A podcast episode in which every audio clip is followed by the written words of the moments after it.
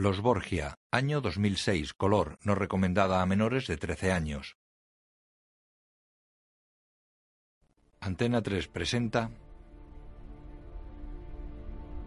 una coproducción hispano-italiana en Sueño Films y Dub Italy, con la participación de Antena 3, Generalitat Valenciana y Radio Televisión Valenciana, con el apoyo del ICA. A finales del siglo XV Italia no existía como Estado. Las familias gobernaban las diferentes provincias manteniendo un difícil equilibrio entre sí.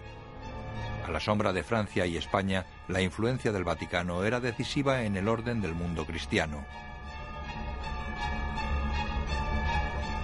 En el Palacio de San Angelo los sirvientes visten al duque Valentino con ropajes negros. Ronda los 30 años. Es moreno con melena corta, barba y bigote arreglados, cara triangular, nariz recta y mirada penetrante. Los criados se van y el duque gira mirando a cámara.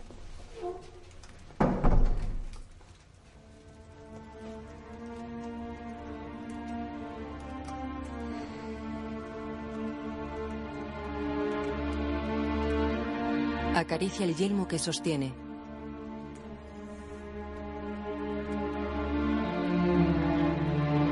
Varios cardenales y prelados charlan en el patio del castillo.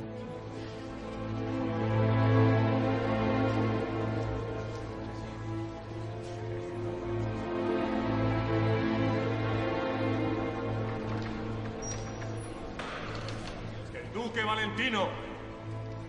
El duque camina hacia el grupo de eclesiásticos. Hay guardia a pie y a caballo formada en el patio. El duque se detiene ante el Papa Julio II sentado en un trono papal y le besa el anillo. Santidad, pongo mi espada y mi fe a vuestro servicio como siempre en defensa de la Santa Madre Iglesia. Unid pues nuestras fuerzas a los españoles, duque, en la guerra contra los franceses y... Volved. Volved trayendo trofeos y gloria, como habéis hecho siempre. Así lo haré. Santidad. Inclina su cabeza ante el Papa que lo bendice. El duque se marcha.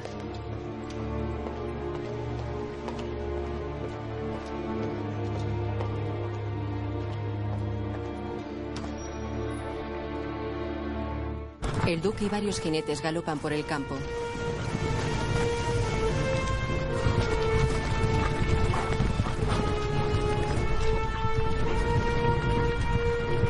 Llegan a una fortaleza. Luego de noche, el duque y sus hombres están en uno de los patios. Miguel Corella escucha escondido y mira por la rendija de una puerta. No lo entiendo. Cuando partimos de Roma se enviaron emisarios a los diferentes mandos. ¿Es así o no? Todos cada uno, duque. ¿Qué decía la orden? Castelnuovo. Castelnuovo. ¿Y dónde están los hombres? ¿Dónde están las armas? ¿Dónde está el ejército que se supone debería estar aquí esperándonos y no está? ¿Y Miguel Corella? Entran jinetes armados y soldados a pie.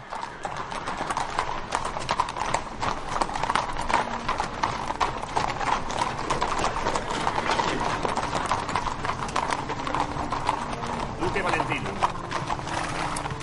Quedáis arrestado por el asesinato de vuestro hermano Juan Borgia, duque de Gandía. ¿Quién sois vos? ¿Y quién os autoriza a actuar así? Soy Gonzalo de Córdoba y obedezco el mandato de mis soberanos, Isabel de Castilla y Fernando de Aragón, y a petición de su santidad el Papa Julio II. Yo soy el gran gonfaloniero del ejército vaticano. Seréis conducido a España donde seréis encerrado. Arrestadle. Miguel Corella escucha escondido. Completamente absurdo. Sea quien sea el responsable lo pagará. Y vos con él. Y vuestro pueblo con él. Lo meten en una celda.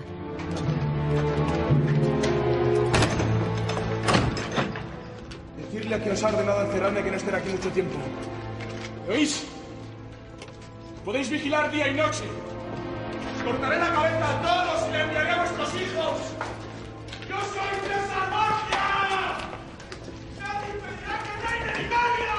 Los carceleros se van. El pasillo de la mazmorra queda vacío. La imagen funde a negro.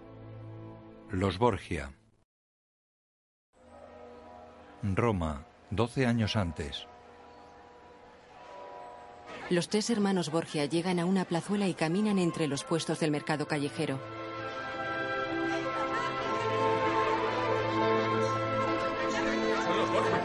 César, el duque Valentino, lleva melena ondulada y la cara afeitada. Juan lleva barba y bigote negros y el menor, Joffre, tiene pelo corto rubio y aparenta 20 años.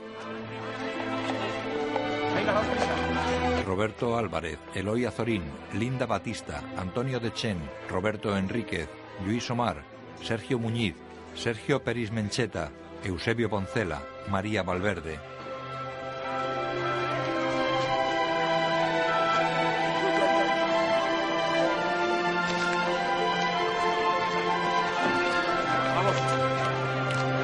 Los hermanos salen de la plaza a una calle.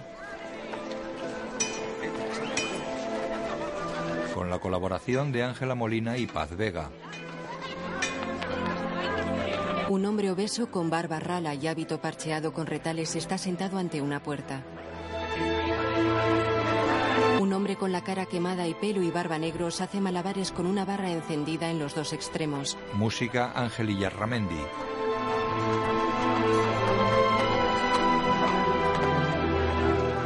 Los hermanos se detienen junto a un grupo de mujeres que están ante un portal. César palmea el trasero a una y los hermanos siguen su camino. Director de fotografía Javier Salmones. Iremos por la plaza de San Ignacio. Es el barrio de los Orsini, César. Así podremos saludarles, ¿no? Hay que llevarse bien con las demás familias romanas, Joffre. Pasan por un callejón abovedado. Guión Piero Bodrato. Un estandarte con el escudo de la familia Orsini cuelga entre las fachadas. Producida por Teddy Villalba y Guido y Mauricio de Angelis. Dirigida por Antonio Hernández. Los hermanos llegan a una plaza en la que varios hombres juegan. Uno golpea con un palo una madera en el suelo. La madera se eleva y el hombre la batea con el palo. Juan la coge al vuelo. Vaya qué sorpresa. Los valencianos han olvidado cuál es el camino a su casa. Aunque por otro lado, ¿cómo sorprenderse? ¿Eh? ¿Qué es lo que hacen unos marranos como los Borgia en Roma? No es el lugar donde deban estar. Si estáis buscando a vuestro padre, basta conseguir el olor. César coge un puñado de tierra. Déjalo, César. ¿Qué pasa, Paolo? ¿Temes que vuestras mujeres sientan por una vez el olor de un macho? Macho. Yo aquí lo único que huelo es a buey, como el que vosotros los Borgia pintáis en vuestro escudo. Ahora, no sé si es macho. Pregúntale a tu hermana. Bastardo. Desenvainan. César corre hacia ellos. Se deshace de cuantos le atacan. Noquea a uno con la cabeza. Se acerca a Paolo. Le tumba de un puñetazo y le amenaza con un palo. César, no. Hoy no. César mira a Juan y lanza un beso a Paolo bajo él en el suelo. Mientras los Borgia se marchan, los cardenales están en el cónclave. Cardenal Cid. Rodrigo Borgia. Cardenal Ascanio Sforza. Rodrigo Borgia. Cardenal Giovanni Colonna. Rodrigo Borgia. Cardenal Raffaele Riario. Rodrigo Borgia. Cardenal Giovanni de Medici. Rodrigo Borgia. Cardenal Michieli. Rodrigo Borgia. Cardenal Francesco Piccolomini. Rodrigo Borgia. Cardenal Giambattista Orsini. Rodrigo Borgia.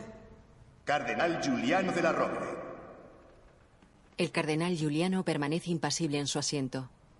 Cardenal de la Rovere, vuestro voto. Todos los cardenales cubren su cabeza con la capucha cardenalicia. Cardenal Giuliano de la Rovere, vuestro voto.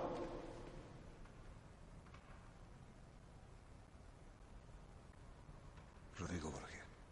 Rodrigo Borgia levanta la cabeza y esboza una sonrisa.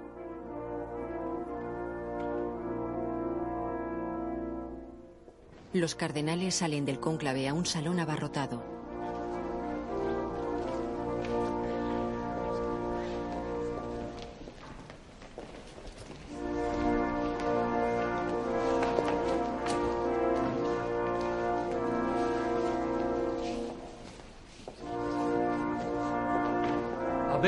Papam, eminentissimum ac reverendissimum Dominum, Dominum Rodericum Sante Romane Ecclesia, Cardinalem Borgia, missivi nomen imposuit Alexandrum Sixtum. Rodrigo Borgia sale del cónclave vestido con la capa pluvial y el camauro papales.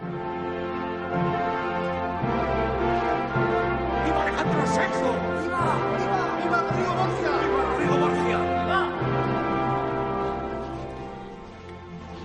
Patris et Filii et Spiritus Sancti. Hoy sí, Juan. Juan. Soy el secretario del Sumo Pontífice. Después de atender a sus eminencias, su santidad quisiera recibir a todos sus hijos en privado. Voy a buscar a Lucrecia. César se aleja.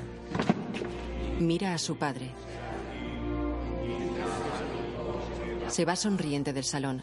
Secan a Lucrecia desnuda tras unos visillos. Un palacio para mí, madre. No puedo creerlo. Tu padre siempre nos ha querido mucho, hija. Y ahora que ha conseguido lo que tanto deseaba, pues te la regalamos lo mejor. Lo mejor, pues no sé yo para quién. Para mí creo que tiene previsto un cargo de cardenal. ¿Tu cardenal? Sí, de Valencia, creo. Pero, ¿tú sabes lo que significa eso? Date prisa. Camina hacia los visillos. Cardenal. Serás un cardenal guapísimo. Deja que te abrace. ¡Ya loca! Ven, estás tirando todo el agua afuera, mujer. No vamos a terminar nunca. César cierra los visillos. Luego ante el Papa. Hijos, hijos míos, Pontifex sum, soy papa. Juan, Juan, Abraza a Juan. Juan, eh, nos esperan grandes cosas. ¿eh? Joffre, Se abrazan. quiero presentaros a su eminencia el cardenal Ascanio Esforza. Cardenal, estos son dos de mis tres varones. La ayuda del cardenal ha sido decisiva para que vuestro padre haya sido elegido el nuevo papa. Siempre al servicio de nuestra Madre Iglesia. Claro, claro. Santidad. Esforza besa el anillo papal.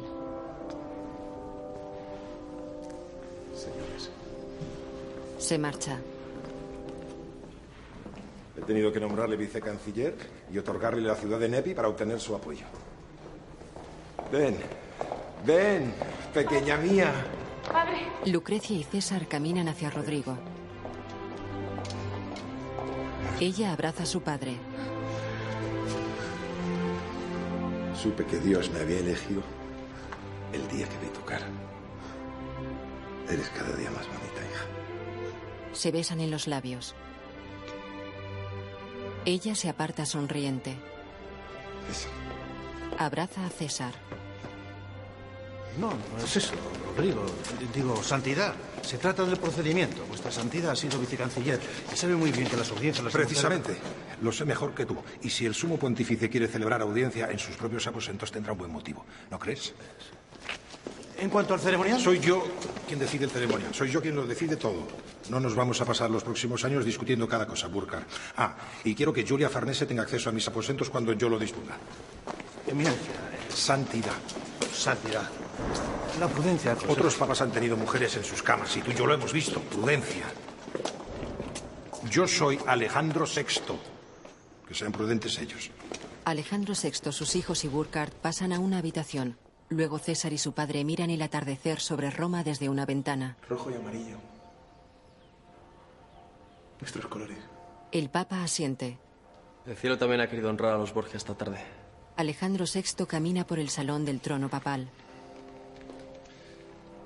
Hoy comienza un tiempo nuevo para nuestra familia. Un tiempo que vuestro padre esperaba desde hace 30 años. Cuando Calixto III, mi tío y entonces papa, me trajo de Xátiva. Desde que me convertía en cardenal mi secretario, vicecanciller. Desde que nuestros enemigos mataron a traición a mi pobre hermano, Pedro Juan. Treinta años en los que he ido aprendiendo y esperando a ser lo que hoy soy. Ahora sí. Ahora Roma conocerá la gloria de los Borgia. Si se trata de doblegar la arrogancia de las familias romanas, yo prestaré mi brazo encantado, padre. No, César, no. No nos contentaremos con una simple venganza. Bastante trabajo nos ha costado que no nos expulsaran de Roma. ¿Roma? Roma será de los Borgia. Los Orsini, Caetani, Colonna. Todas esas familias que nos repudiaban por extranjeros tendrán que doblegarse y respetarnos, hijos. Respetarnos. Porque el Señor, que todo lo decide, ha puesto en nuestras manos su poder. En una plaza hay reos con cepos. Nosotros somos ley, justicia, orden. No permitiremos que delitos como el hurto, el asesinato, el impago de los tributos, la herejía, la sedición, la brujería, el adulterio continúen mancillando el nombre de esta ciudad santa que habrá de ser modelo para el resto de la cristiandad. Y desde allí cambiaremos el rumbo de la historia. Alejandro VI no permitirá que delitos como el Aquellos que utilizan el poder de la Iglesia para El alimentar sus propios intereses, dictando leyes que solo a ellos benefician, probarán el sabor de la justicia del Señor y jamás volverán a ostentar los cargos desde los que ignoraban la moral cristiana, el hambre del pueblo y la seguridad de nuestras tierras. Los Borgia matan a un cardenal.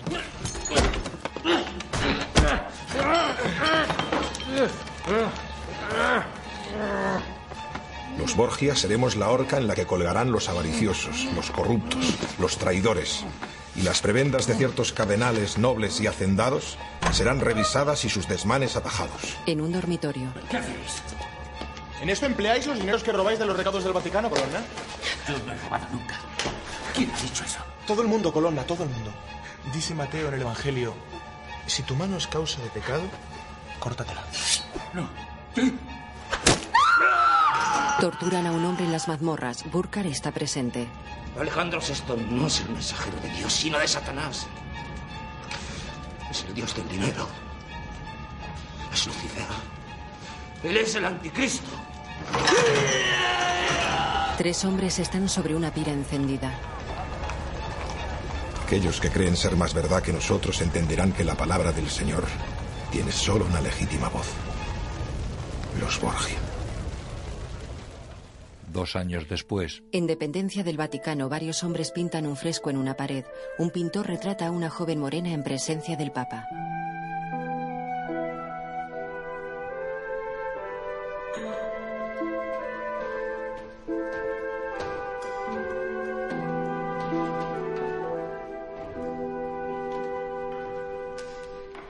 Excelente trabajo, maestro. Estoy verdaderamente admirado. Es de una belleza que casi iguala a la de la modelo. ¿Puedo verlo? ¿Puede? Claro, Santidad. Ella se acerca al cuadro de una virgen con niño. ¿Ves cuánto te quiere el pontífice? ¿Estás contenta ya, pequeña Julia? Solo si me dais un beso. Se besan en los labios. La cara de la virgen es la de Julia. Os acordaréis de mi hermano Alessandro, ¿verdad? Julia, Julia, Julia. No paras. Su eminencia el cardenal César Borgia. Julia, Hola, César. César, mira qué maravilla. La he mandado pintar como Nuestra Señora. Así podré adorar en este cuadro el amor sagrado y el amor profano al mismo tiempo. ¿Te gusta, César? Nuestro maestro hará autos por todas las estancias con imágenes de toda la familia. Abajo están empezando una resurrección donde estaré yo. Y habrá otro donde tú, como cardenal, ocuparás un lugar relevante. Y eso no es todo. Sígueme, César. César obedece. He conocido gente testaruda.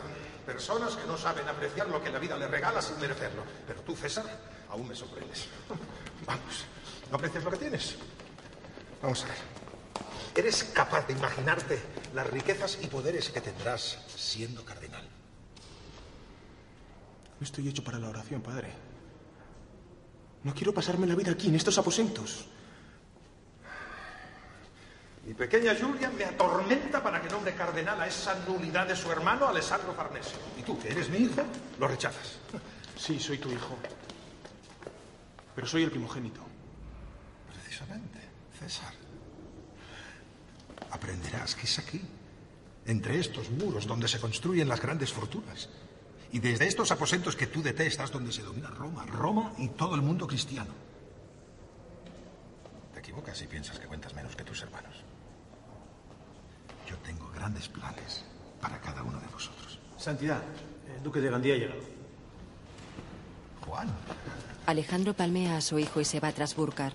César queda decepcionado. Luego el Papa señala en un mapa ante sus hijos. Aquí al norte tenemos los territorios controlados por los Esforza de Ludovico el Moro. Al sur, el azul de los aragoneses de Nápoles. Y en medio Roma. Es decir, nosotros. Debemos crear las alianzas que aseguren nuestra posición. Solos no somos nada. Juan, tu matrimonio con la duquesa de Gandía ya nos ha franqueado la amistad con Isabel de Castilla y Fernando de Aragón. Cierto que no dejan de pedir. Ahora quieren repartirse el nuevo mundo con los portugueses, pero siempre necesitarán la bula papal. Y a Lucrecia la vamos a casar con un pariente de los Esforza de Milán. Lucrecia. ¿Y quién es? Giovanni. Giovanni Sforza. Giovanni Sforza es medio bastardo. No es nadie. Es un feudatario de la Iglesia y sobrino de Ludovico el Moro. Yo no le pido más. ¿Y para Nápoles, padre? Para Nápoles, Sancha de Aragón, hija de Alfonso. Hija ilegítima, pero es una de las mujeres más bellas y exuberantes de Nápoles, según dicen. Casaremos a nuestro Joffre con ella. Gracias, padre. ¿Y yo? Yo me quedaré aquí, en el Vaticano. Tú obedecerás a tu padre como buen hijo y a tu pontífice como buen cristiano. César y Miguel entrenan en una estancia con escudos y espadas de madera. Miguel derriba a César. Si tienes algo en mi contra me lo dices, ¿eh? Pero yo no tengo nada que ver con las decisiones de tu padre. Los dos miran a Lucrecia que se acerca a ellos. Está bien, Miguel, gracias. César recoge su espada. ¿Qué pasa? Miguel se marcha. ¿Estás enfadado conmigo? No. Estoy enfadado con. con la vida. ¿Por qué? ¿Porque nuestro padre no te ha buscado una esposa? No, porque yo no estoy hecho para cardenal, Lucrecia. Y mientras Juan de Duque de Gandía ha sido padre y encima es capitán. Camina hacia un banco en la pared. Ella lo abraza por detrás. César.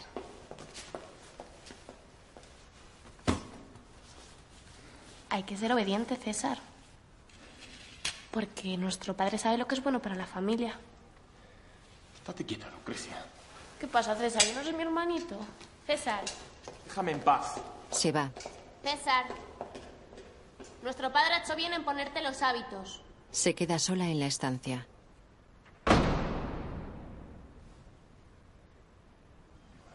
La boda de Lucrecia y Giovanni Sforza se celebra en los jardines de un palacio. Los comensales ocupan las largas mesas que rodean una fuente. La mesa de los novios está bajo toldo blanco.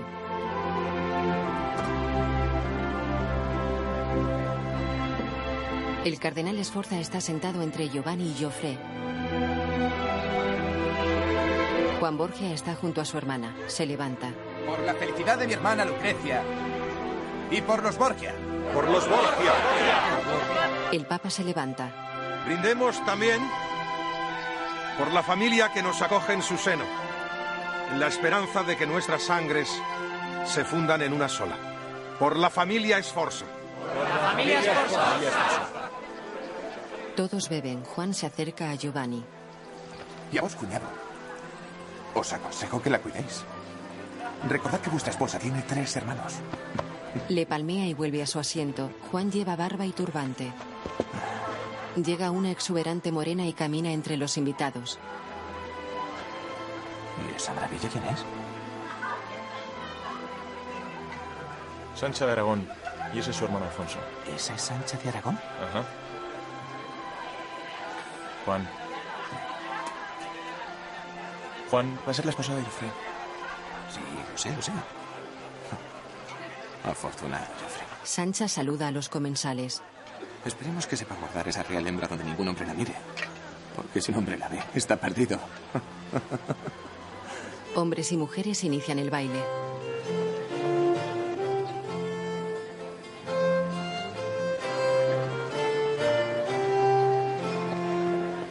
Hermanos, quiero presentaros a mi futura esposa y vuestra futura cuñada, Sancha de Aragón.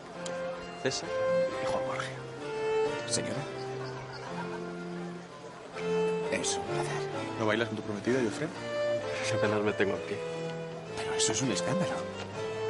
Remedímoslo inmediatamente, señora. ¿Me acompañáis? Juan se la lleva. César los mira forzando una sonrisa. Joffre brinda con él. Lucrecia baila con su padre.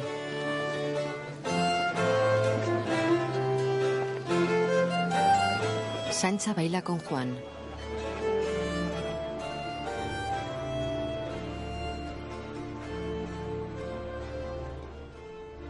En un dormitorio, Lucrecia, tumbada con camisón, recibe sonriente y con las piernas abiertas a su marido, que se pone sobre ella y se mueve rítmicamente.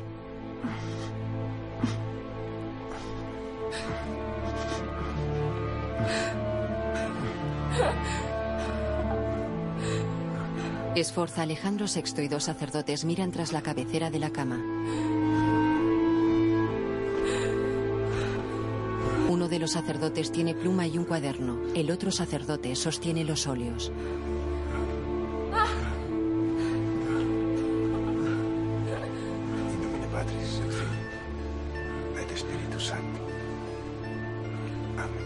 Alejandro VI bendice a la pareja. Alejandro VI está sentado en el trono papal ante varios militares y el cónclave de cardenales. Comenzaréis por el castillo de Bracciano. Virginio Orsini se ha retirado aquí. Él es vuestro primer objetivo. Capitán Guidobaldo de Montefeltro. Estoy seguro de que vuestra experiencia será muy valiosa a la hora de aconsejar a nuestro amado hijo Juan, comandante del ejército vaticano, que habrá de llevarnos a la victoria. Y tú, Juan, ve con nuestra bendición. Y recuerda a los Orsini que deben obediencia al sumo pontífice Alejandro VI y que éste no permitirá jamás lo contrario a la ley de este gobierno de la Santa Madre Iglesia. A una señal del Papa, los cardenales y nobles se levantan. Él los bendice.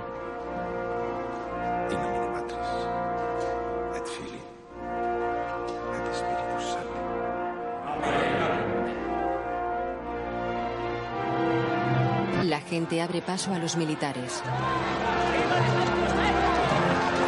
Juan lleva armadura dorada y casco con penacho de plumas en los colores del Vaticano. Una joven morena se acerca sonriente a él y le acaricia la pierna.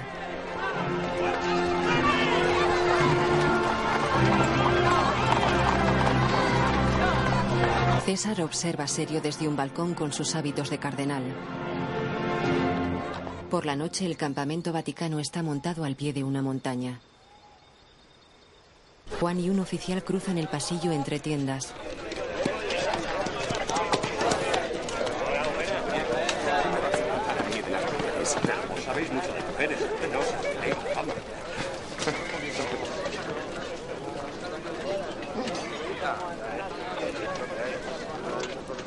Dos guardas miran hacia la vegetación que rodea el campamento.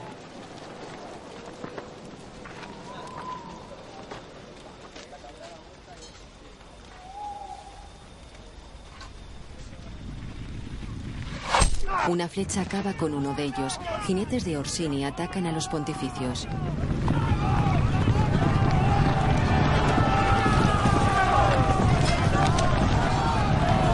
Los jinetes se lanzan contra los soldados vaticanos que salen de las tiendas, la mayoría sin armadura.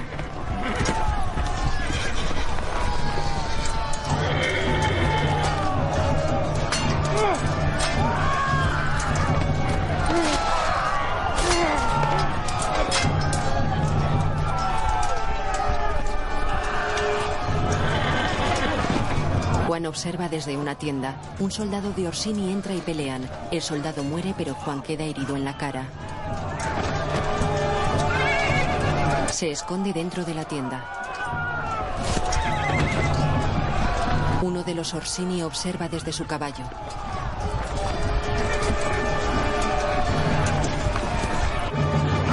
César y Sancha copulan desnudos sobre una cama. Ella está ahorcajada sobre él. Aún de noche, una joven rubia cruza un patio del palacio y llama a una puerta. Miguel está sentado junto a la pared.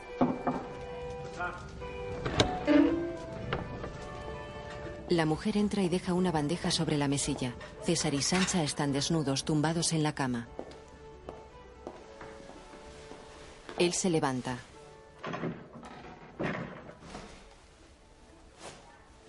Cuerpo así no está hecho para la oración ni el ayuno. Es una lástima. Si vuestro padre no os hubiera dedicado a la carrera eclesiástica, quizás yo estaría casada con vos en lugar de con vuestro hermano Joffrey. Que no se entere nunca, ¿me oyes? Soy la menos interesada en que lo sepa. En cualquier caso, nadie te obliga a ponerle los cuernos. Dime, César. Se murmura que tú y tu padre compartís el lecho de tu hermana Lucrecia. Él la mira fríamente. No vuelvas a decir eso. Se acerca a ella que está de rodillas sobre la cama. ¿Está claro? Le agarra el cuello. No lo digas nunca más.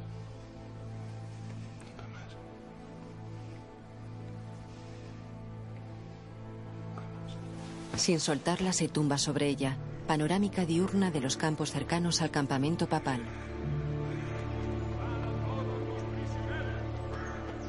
Los cadáveres vaticanos cubren el campamento. Se acercan jinetes de Orsini.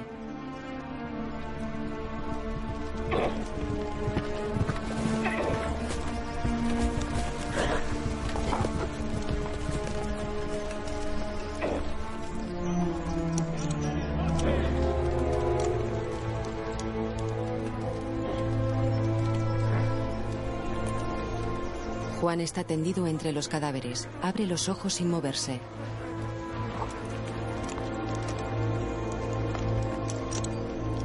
Vamos. Se van llevando al prisionero vaticano. Juan corre asustado por los campos entre los delgados árboles de un pinar. Luego ante su padre. Nadie podía prever que en vez de ir al castillo, los caballeros de Viterotso asaltaran nuestro campamento. Ni siquiera tiene sentido. Ni Guidobaldo lo imaginó nunca. No pudimos reaccionar. Fue una verdadera carnicería. ¿Y Guidobaldo de Montefeltro hecho preso? Sí, eso he dicho, Burkar. Burkar escribe. Preso. Basta de escribir. ¿Perdón? Que dejes esa maldita pluma, Burkar. Es posible que tengamos que vivir con un cuervo que espía día y noche cada una de nuestras respiraciones y toma nota de todo en sus malditos registros. Ya sabemos que está preso, Burkar. La noticia no necesita la pluma del abad Burkar para volar. Ya basta. La derrota no significa nada. Ya encontraremos la manera de desquitarlos. Entre tanto, pagaremos el rescate pedido por Virginia Orsini. ¿Por Guidobaldo? Son tres mil ducados. Su familia es rica, pueden pagárselo. Era él el experto, ¿no? No, Juan. No. Quien nos traiciona, paga. Pero quien es amigo nuestro, debe saber que puede contar con nosotros. Voy yo.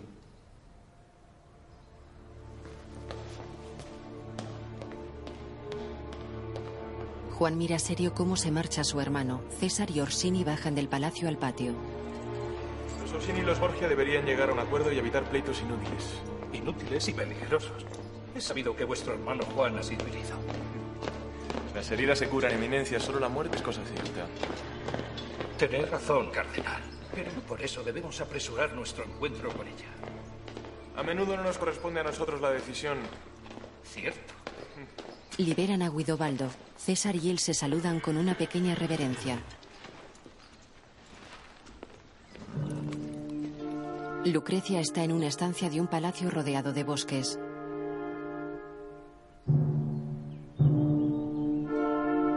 César y Miguel llegan cabalgando.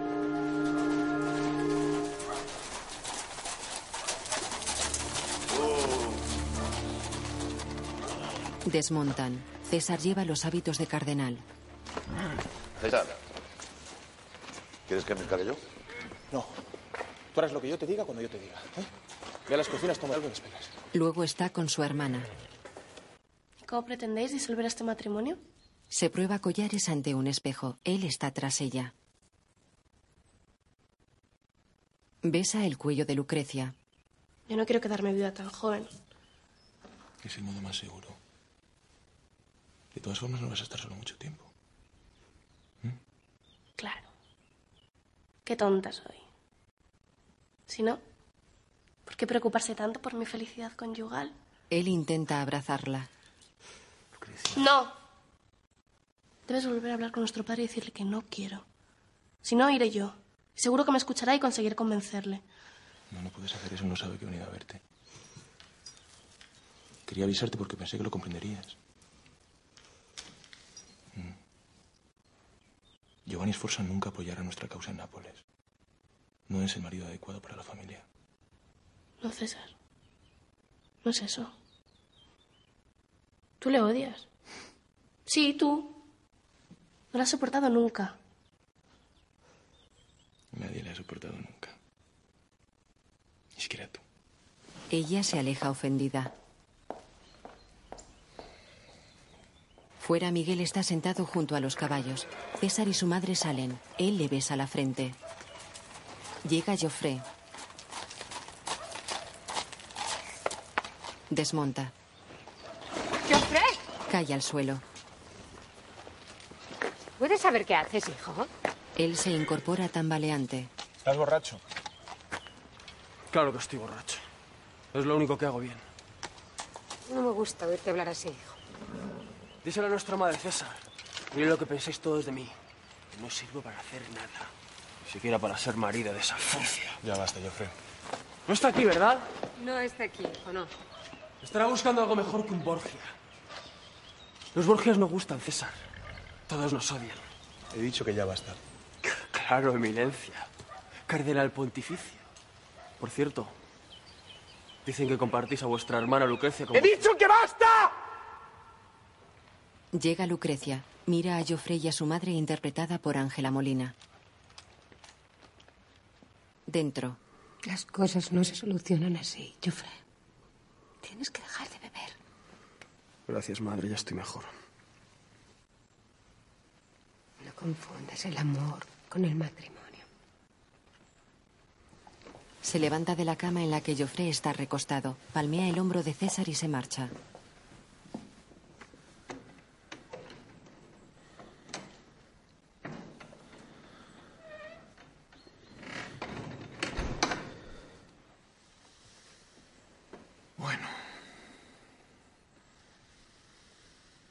¿Dónde has oído todo eso? Todo el mundo lo dice, César. En todos los mentideros de Roma. ¿Roma? No hacen más que sembrar ponzoña en torno al nombre de los Borgia. Son mentiras. ¿Mentiras?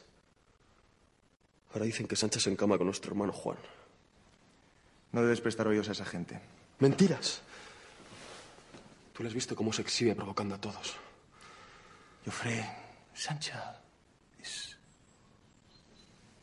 una mujer. ¿Qué quieres decir? ¿Que yo no soy bastante hombre para ella? Quiero decir que lleva el pecado escrito en la piel. Y eso no depende de ti. Y hablas como un cardenal, César. Algún día te confesaré mis pecados, los que yo también llevo pegados en la piel. Dejadme que en eso al menos sea un Borgia. De noche, Lucrecia entra en un dormitorio llevando un candelabro.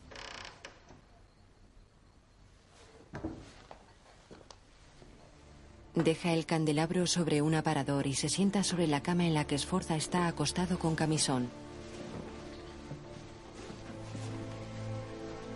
Él se incorpora y la tumba. Presa. No, déjame. Te voy a dejar desnuda. Estate quieto. ¿Ocurre algo? Tenemos que hablar. Después. Hablamos después. Ella le pone un puñal en el pecho. Lucrecia, ¿qué haces? Tienes que irte. ¿Pero a dónde? ¿Por qué? Te van a matar. Él la mira confundido. Se levanta, abre ligeramente la puerta y mira por la rendija.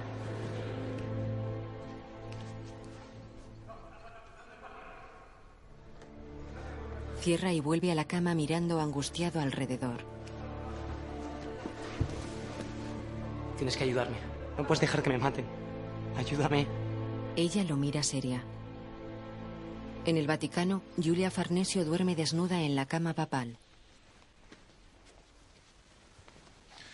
Julia, Se viste. no hay nada más hermoso que tu cuerpo entre estas sábanas, pero mis obligaciones son mi condena. Claro. Y avisadme cuando queráis que vuelva. Mi marido me traerá.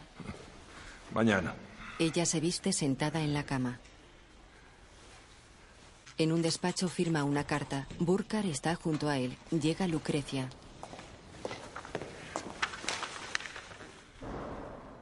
¿Quién ha hecho entrar a esta mujer? Burkar lacra la carta. ¿Cómo osas presentarte ante mí? ¿Por qué te niegas a recibirme, padre? Yo no tengo ninguna culpa, Santidad. No has hecho nada. ¿m? Eres una mujer casada. Pone el sello sobre el lacre. ¿Dónde está tu marido? Yo te digo dónde está. Escondido en su familia. Muy lejos del lecho marital donde debiera estar hasta que yo ordenara lo contrario. Yo no sé nada, os lo juro. Te burlas de mí, Lucrecia. Es eso.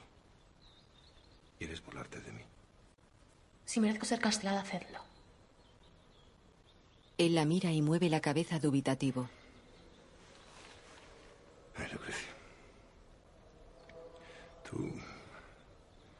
Tú te aprovechas de lo mucho que te quiero. Ah, venga, ven aquí. Venga. Ven a mi lado. ¿eh? Ella se arrodilla junto a él. ¿Sabes, Burkar? Quizá.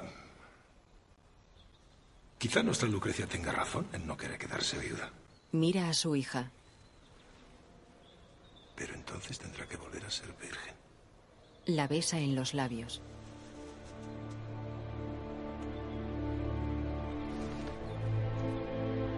Hombres y mujeres comen y beben sentados a mesas largas de maderas en una posada.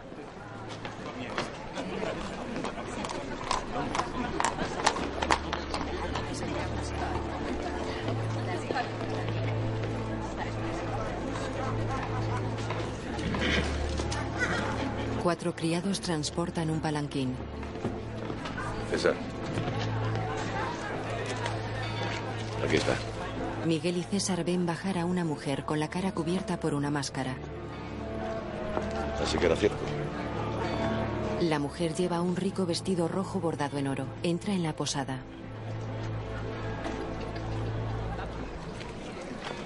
Miguel y César salen de su escondite. César entra en la posada y Miguel se queda vigilante en la puerta. Sancha se desnuda en un dormitorio y se acerca a la cama sobre la que Juan espera desnudo. Ya no sé qué hacer contigo. Ya no. Pero no quiero salir de estas cuatro paredes. Se tumban mientras se besan con pasión. Vestida y con la máscara cubriendo su cara, Sancha cruza una estancia de la posada.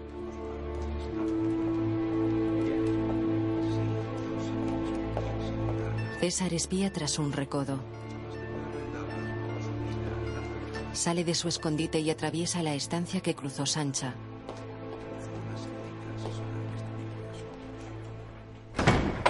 Entra en el dormitorio. Juan se pone las calzas. César.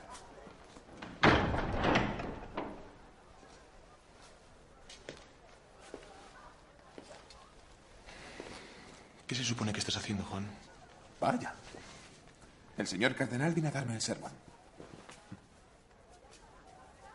¿Qué pasa? ¿Te da envidia? ¿Crees que voy a ir al infierno? Por lo menos en el infierno no se enteraría nadie, Juan. ¿Vas a matarme, César? Estamos hartos de tu estupidez. Estamos. ¿Quiénes estáis hartos? La familia, Juan. La familia. Juan le da la espalda y sigue vistiéndose. Un barbero afeita la calva central del Papa. Padre. Lucrecia, mi niña. Espérame aquí, Pentesilea. Así lo haré. La dama recoge la capa de Lucrecia. Qué rápido has venido. Bien. Una hija obediente. Ven, siéntate aquí con tu padre. Ella se sienta sobre las piernas de él. ¿Adivinas qué es? Eres libre, hija mía. Lee. Giovanni Sforza lo ha admitido todo. Vuestro matrimonio será anulado y podrás elegir un nuevo marido. Ella le es seria. ¿Qué te pasa? ¿No estás contenta? No estaría si verdaderamente pudiera elegir yo a mi marido. ¿Pero qué dices? Tú tienes un deber que cumplir. Eres Lucrecia Borgia. No una campesina que da igual con quién se casa como si no se casa. Tu vida es un asunto de Estado. Los sentimientos son para la plebe. Nosotros tenemos un destino, hija. No lo entiendes, ¿verdad? Debo encontrar un matrimonio que convenga al proyecto que he diseñado para vosotros. Pero, mientras lo encuentro y para evitar chismorreos, deberías encerrarte en el convento de San Sixto. Y hablar. Se va. Lucrecia. Lucrecia. Lucrecia. No. Me habéis hecho volver a ser virgen para hacerme monja. Es solo por algún tiempo, para demostrar a todos tu profundo dolor por la nulidad de tu matrimonio. Ella mira incrédula a su padre. Ya está todo organizado. ¿Cierto? Todo organizado.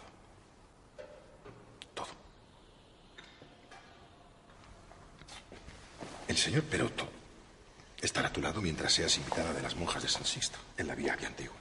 Junto a tu doncella Pentesilea, naturalmente. No te faltará de nada. Y muy pronto te haré regresar. Ante el palacio de Vanozza.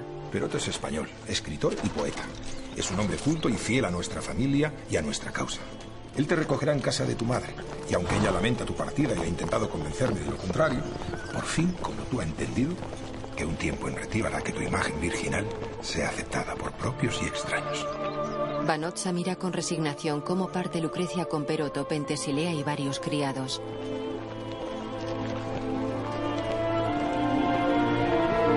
Vanozza sube las escaleras de su palacio mirando a su hija. Nobles y clero cenan sentados a la larga mesa de los Orsini.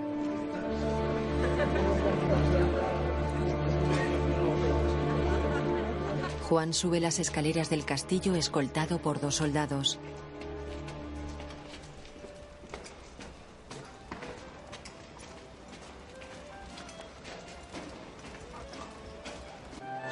Su Excelencia, el gran gonfaloniero del ejército, vicario de Viterbo, duque de Gandía, Juan Borgia. El cardenal Orsini se acerca a él.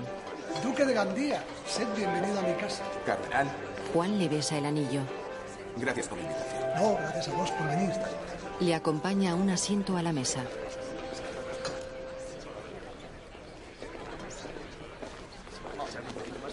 Cardenal Glani, duque.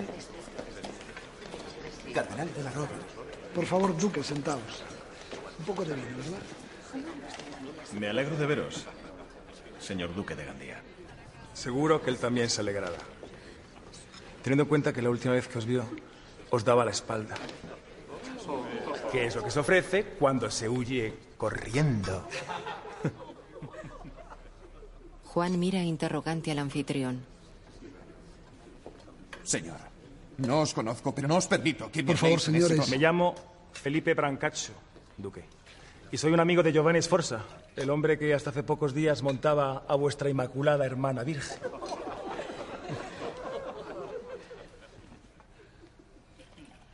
Debo de admitir que el hecho de tener un padre capaz de recomponer los trozos después de haberlos roto no está nada mal. Perdonad, Duque. No sé qué decir. No digáis nada, cardenal. O el duque se irá a esconder bajo los cadáveres de sus hombres para salvar el culo. Juan se levanta. Por favor, Duque, os lo ruego. Juan se marcha. ¿O vais a dormir con vuestra hermana? Como hacen vuestro padre y hermano, ¿eh? Juan se va de la sala.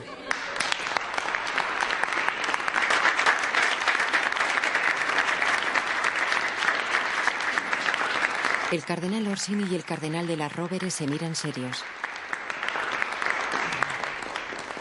En el despacho del Papa. Creo que se llama Brancacho. Es un amigo de los Esforza. ¿Dijeron algo más? No, no dijeron nada más.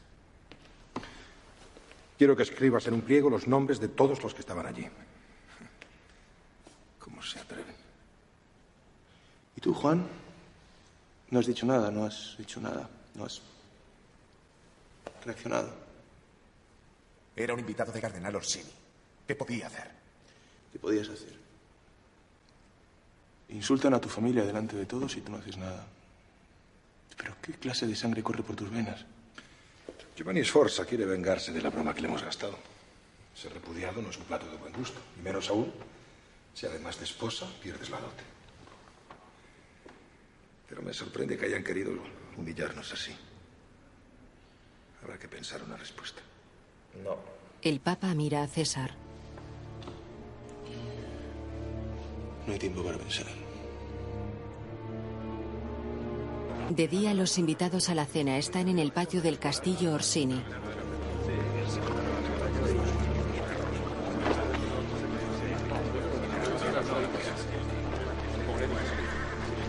César Borgia, Miguel Corella y varios soldados pontificios acceden al castillo. El cardenal de la Rovere observa desde una galería. César desmonta. Borgia, sed bienvenido. Os unís a nosotros en la caza. ¿Quién es Felipe Brancacho? Felipe se adelanta. ¿Me buscas a mí, cardenal? César gesticula hacia Miguel. Tres soldados prenden a Felipe. Quien estime su vida, que no haga un solo gesto. Miguel desenfunda su daga y se acerca a Felipe.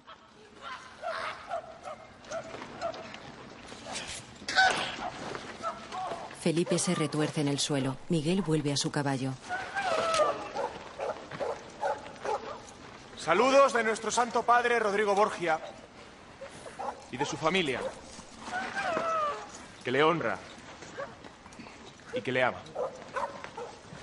César mira a la galería, se despide con una inclinación de cabeza y monta.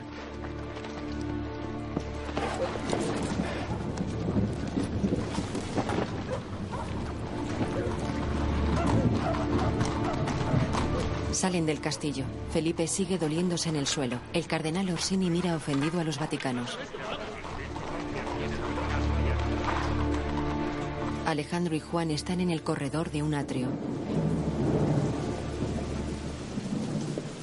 César me desprecia porque me envidia. Nunca quiso ser cardenal, padre. Dice a los cuatro vientos que su destino son los campos de batalla y que sabría hacerlo mejor que yo. Quiere mi puesto. César es un hijo obediente, no debes temerle. Yo no temo a nadie. César y Miguel llegan al corredor.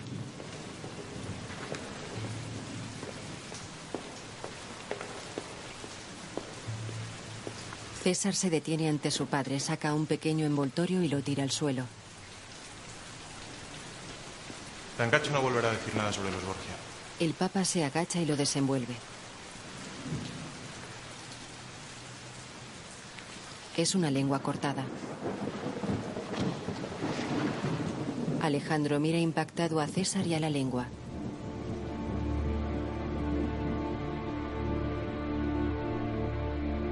Lucrecia y Pentesilea caminan por el atrio del convento.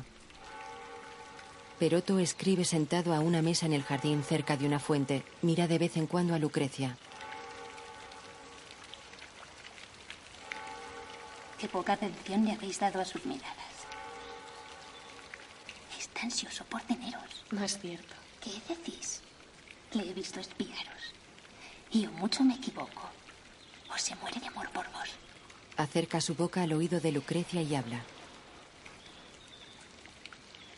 Pentesilea se aleja. Lucrecia sonríe.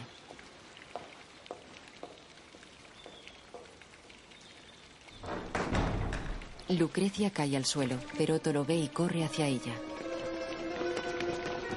Se agacha a su lado y le toma el pulso delicadamente en el cuello. Entra en una estancia con Lucrecia en brazos.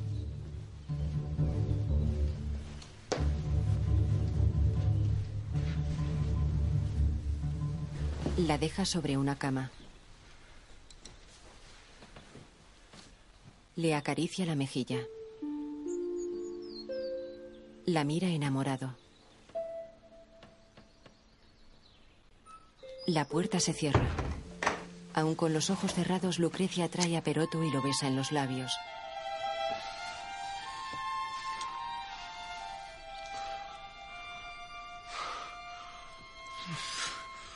De noche, los Borgia están sentados a la mesa de su madre.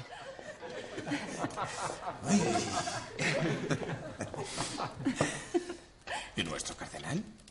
¿Esta noche nada de vestido rojo? Nunca cuando voy de caza, Juan, ya lo sabes. ¿De caza? Yo también voy de caza esta noche. Sí. Algunas presas déjalas para quien tiene derecho a ellas, Juan. ¿Por qué no dejáis de discutir? No parecéis hermanos. Comportaros como cristianos que sois. Cierto, madre. Cristianos. Mira, sino que familia. Somos la familia perfecta, los Borgia. Mi padre, el sumo pontífice. Mi madre, una santa. Mi hermano, cardenal. Y mi hermana encerrada en un convento. ¿Y yo, Juan? ¿Y tú qué? Sí, yo. ¿Qué soy o quién soy en esta familia? Joffrey, siéntate y calla. No, no quiero callarme. No quiero. Y no quiero que nadie me diga que me calle. Me voy. ¿Por qué? Porque da igual si estoy aquí o no. Se va del comedor. Déjalo, madre ha bebido, está borracho como todos. ¿Es algo que he dicho yo? ¿He dicho algo que no debía? Sancha y César cruzan con Juan sus miradas. Según si en la vida las alegrías las tiran solo los hijos, yo tendría solo penas. Buenas noches, perdonadme. Se marcha del comedor. ¿Nos vamos, César? Los hermanos cabalgan juntos. Alfonso de Aragón no es solo el hermano de Sancha. Antes que nada es un noble napolitano. Y muy querido por el rey de Nápoles. Que en caso de matrimonio con nuestra hermana, lo hará duque. Con el hermano de Sancha. Ha sido suya la idea, ¿verdad? ¿Suya de quién? De Sancha. Es ella la que os ha convencido, ¿no? No, no. La idea es de nuestro padre. No nos peleemos por ella, César. Por Sancha no. ¿Por qué iba a querer yo pelearme por ella? Vamos, Juan. Le espera un jinete enmascarado. ¿Vienes conmigo? No. Vaya tú. Ten cuidado, ¿eh? Tengo dinero, armas y un hombre que gracias a ti da miedo. No tengo nada que temer. Dicho, vamos. El criado va tras Juan. El enmascarado lo sigue.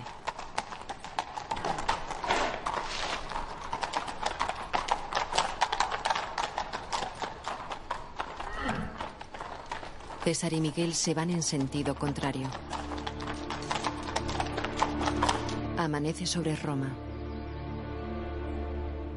Julia está acostada con la cabeza sobre el pecho del Papa. Los dos están desnudos. Nunca sé si estás hablando en serio o te diviertes a cosa mía.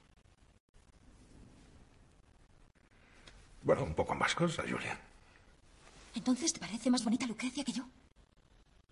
No, no, no, no, no es eso. Es que a ella la sido de otra forma. Es mi hija. Yo también podría serlo. No creas que no lo he pensado muchas veces. Se incorpora. Entra Burkar. Santidad. Oh, Burkar. Odio estas apariciones tuyas que solo presagian algo triste, terrible o impertinente. ¿Qué te pasa ahora?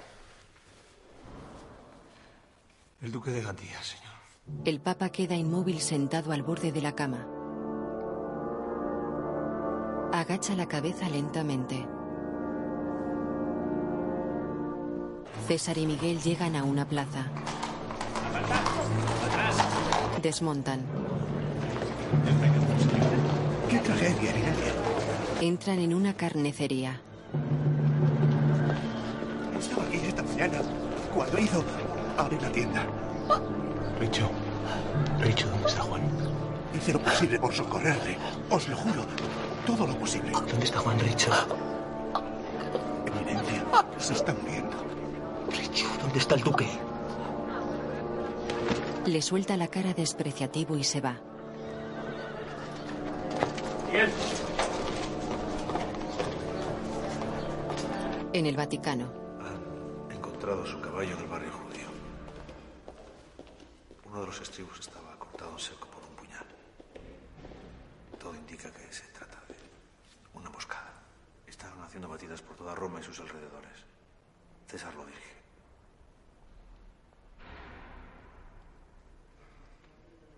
Burkar hace una reverencia al Papa y se marcha.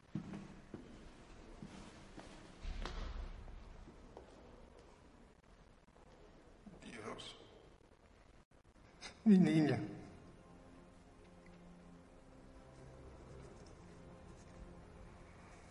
Mi pobre niño. Dios. Dios.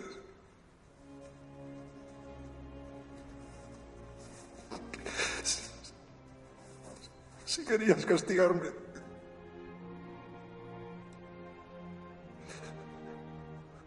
Podías haber elegido otra forma de hacerlo. ¿Por qué él? ¿Por qué? ¿Por qué? ¿Por qué? Juan. Mi niño. Mi niño, mi niño, mi niño, mi niño. Mi niño. Mi niño. Mi niño. César escucha desde el pasillo. Varios jinetes varean el río.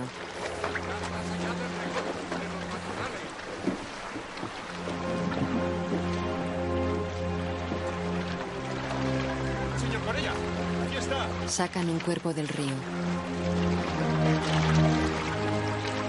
Miguel se acerca a la orilla.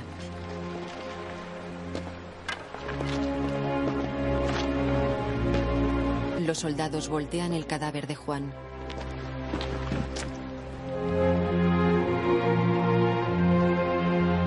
Miguel lo mira serio.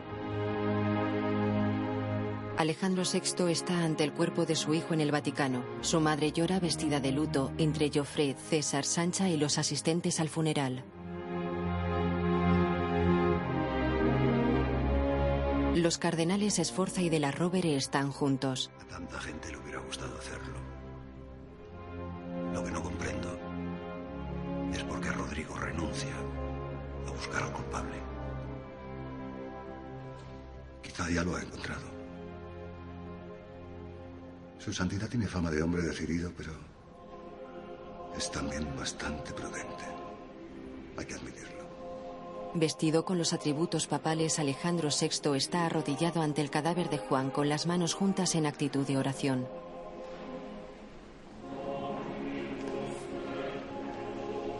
Ocho soldados levantan la camilla sobre la que está el cuerpo y lo sacan de la capilla.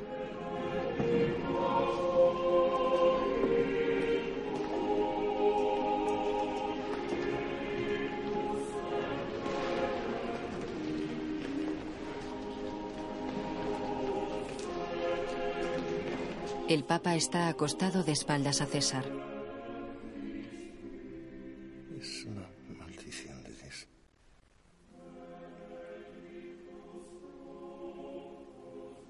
Por mis pecados.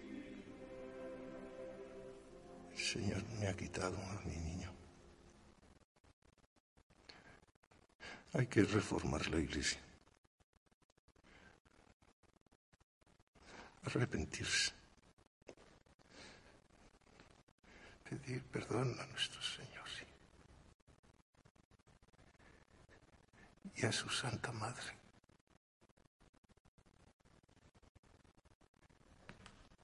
Sin Juan, todo ha terminado, César mío. Todo es inútil. No hables así, padre. Nada ha terminado. Se acerca a él. Ahora no podemos ceder a nuestros enemigos. Se arrodilla a su lado.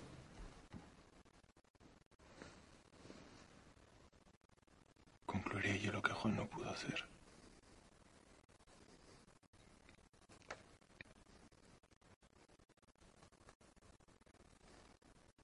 Dicen que eres tú quien le ha matado. ¿Tú crees que he sido yo?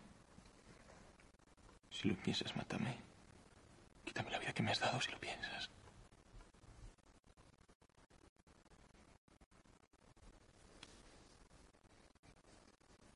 Deja que sea yo, padre. Deja que sea yo. Enlaza la mano de su padre. En el convento, Lucrecia está acostada con Peroto. También he recibido una carta de César. Dice que deja la púrpura y que se marcha a Francia. Los voy a perder a todos. ¿Cómo hacer para que la pena no te robe el alma? No hay manera, amor mío. Acostado tras ella, Peroto le besa el cabello. Lucrecia se incorpora y se queda sentada sobre la cama. Viste camisón. Mi hermano Juan se ha ido.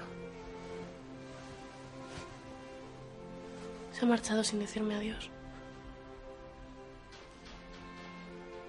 Y lo que fue solo permanece en mi alma. Si ese es el precio, yo moriría por seguir en tu corazón. Pronto vendrán a buscarme. ¿Y qué nos importa? Pero tú... ¿No has oído lo que te he dicho? Sí, Ellos nunca permitirán este amor. hay cosas, ángel mío, luz de mi vida. Hay cosas que para ser no necesitan permiso. La puerta del dormitorio se abre.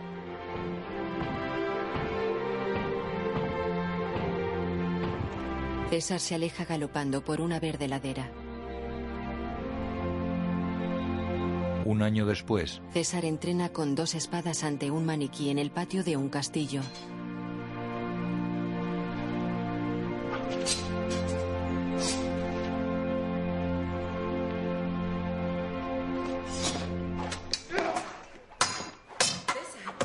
Llega Sancha. Vaya, ¿qué prisa tenías por abandonar los hábitos de cardenal? No te imaginas cuánto, cuñada. Ya os echábamos de menos. Creíamos que no volveríais de Francia. En los establos la empuja contra la pared, la desnuda y le muerde el pecho. Qué modales, Duque Valentino. Cuando erais cardenal, no parecíais tan impetuoso. La penetra.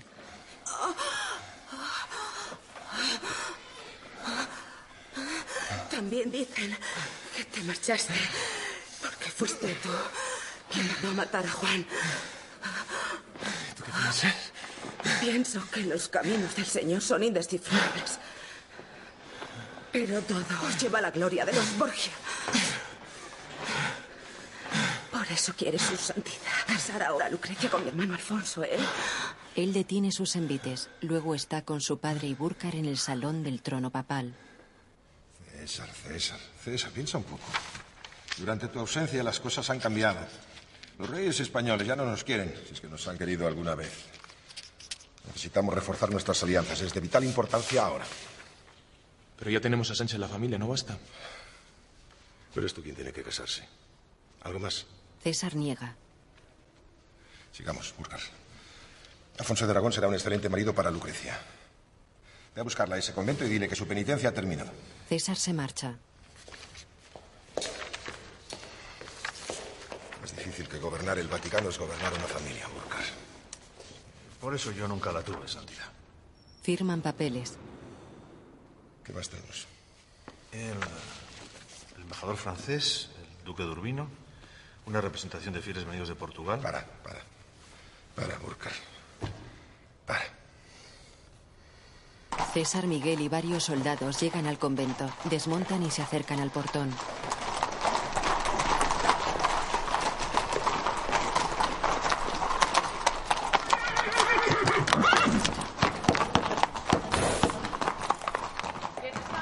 César Borgia.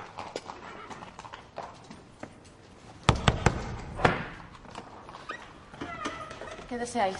César entra. Vuestra hermana ha dedicado estas últimas semanas a la oración, a la penitencia y a la clausura. Os lo ruego, eminencia. Ya no soy cardenal, abadesa. Hace tiempo que no la veo y además le traigo noticias importantes. ¿Dónde está? Van por el corredor de un atrio. Os lo ruego, que estáis profanando un lugar sagrado. Ningún hombre debe entrar aquí, eminencia.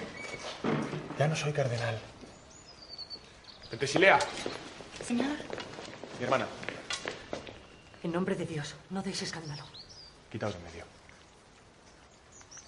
Quitaos de en medio. Las aparta de la puerta y entra en una capilla.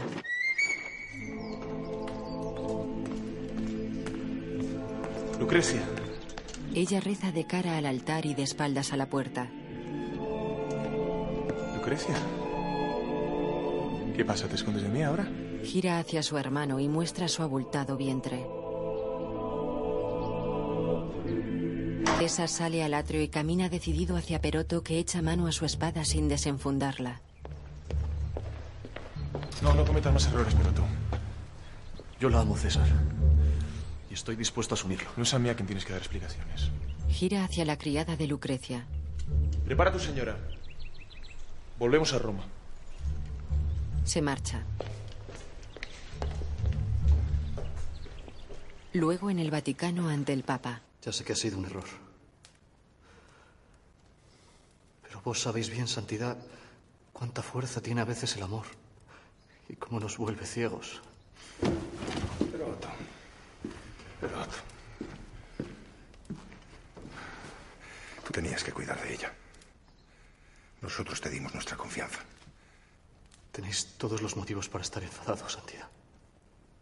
Y comprendo que todo mi arrepentimiento no será nunca suficiente por haber traicionado vuestra confianza. Pero los sentimientos que me han movido eran sinceros, os lo juro por nuestro Señor. Solo el amor nos ha movido. No la malicia o la lujuria. César le clava la espada por la espalda. La sangre salpica el alba del Papa. César saca la espada y Peroto cae al suelo. El Papa mira pasmado a su hijo.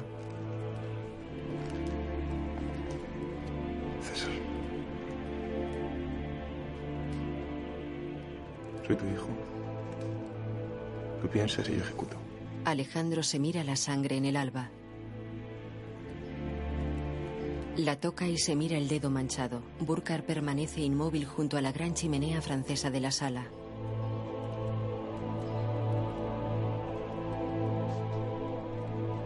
Acércate, hijo. César se arrodilla ante su padre. El Papa le signa la frente con el dedo manchado. Ego te absolvo. Nomine Patris, et Filii et Spiritus Sancti.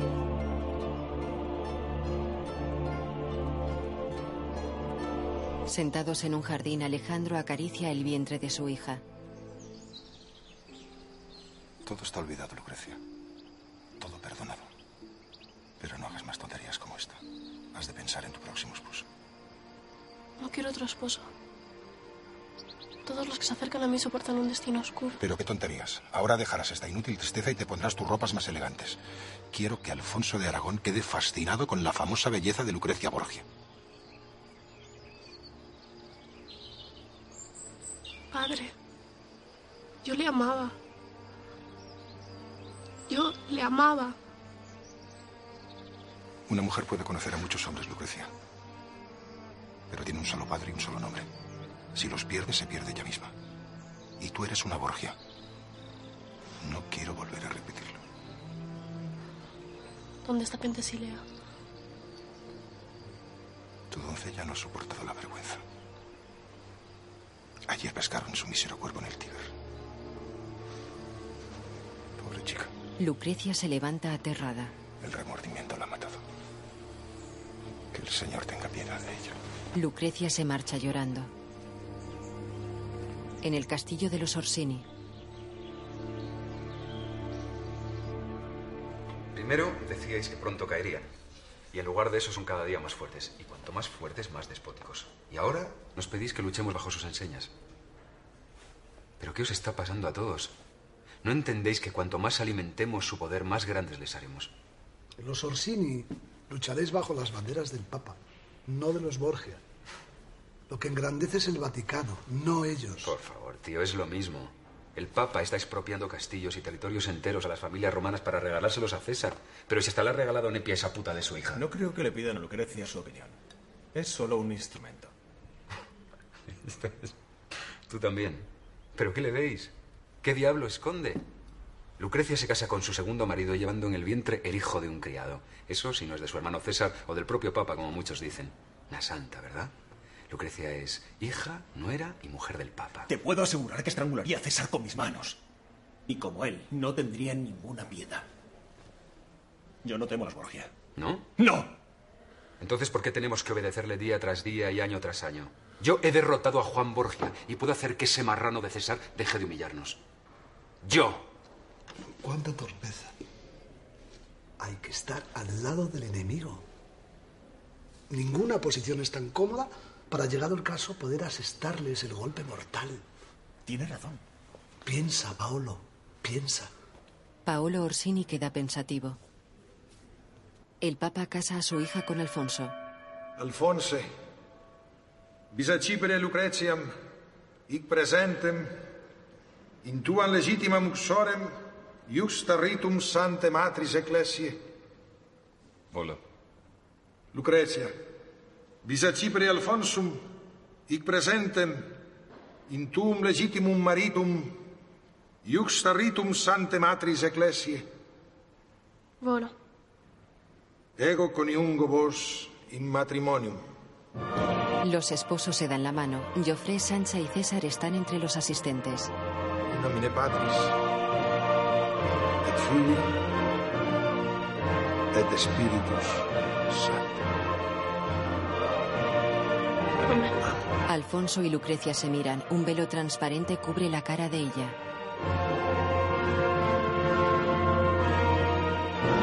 En los salones de un palacio, un viejo camina a gatas desnudo tras dos jóvenes, también desnudas. Una pareja se abraza en otra estancia. César abraza y besa a dos mujeres medio desnudas y el Papa bebe a su lado. Dejadnos. Dejadnos.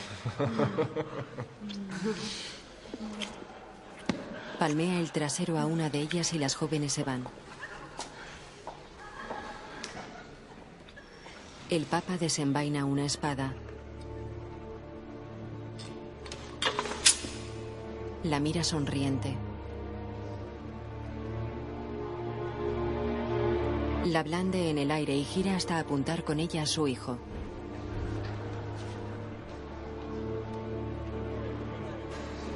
Se la ofrece. La he mandado fundir para ti. César la coge y lee la inscripción en la empuñadura. O César o nada. O César o nada. Desde hoy este será tu lema, hijo mío. Ven, Van al escritorio. Burkar está con ellos. doblegarás en nombre del Papa a los señores del centro de Italia. Uno a uno. Yo quiero para los Borgia un reino, César.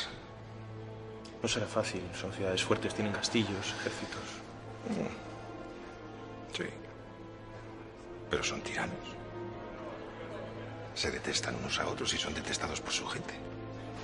Humillan y desprecian a su propio pueblo. Tú serás recibido como un libertador. Burkar. Santidad. Hoy no se duerme. Hemos de escribir a cada uno de esos presuntuosos príncipes y recordarles que no han pagado nunca los tributos que deben a la Santa Sede y que la paciencia de su santidad Alejandro VI ha llegado a su fin. César coge la nueva espada y la blande haciendo ejercicios de esgrima. Cada golpe que da en la sala es el mismo golpe en campos de batalla, matando a sus enemigos. En el interior de su castillo, Caterina Sforza escucha en una estancia.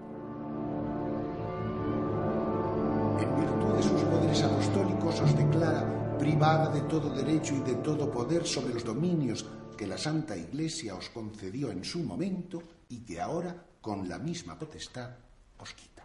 Caterina arrebata la carta al clérigo.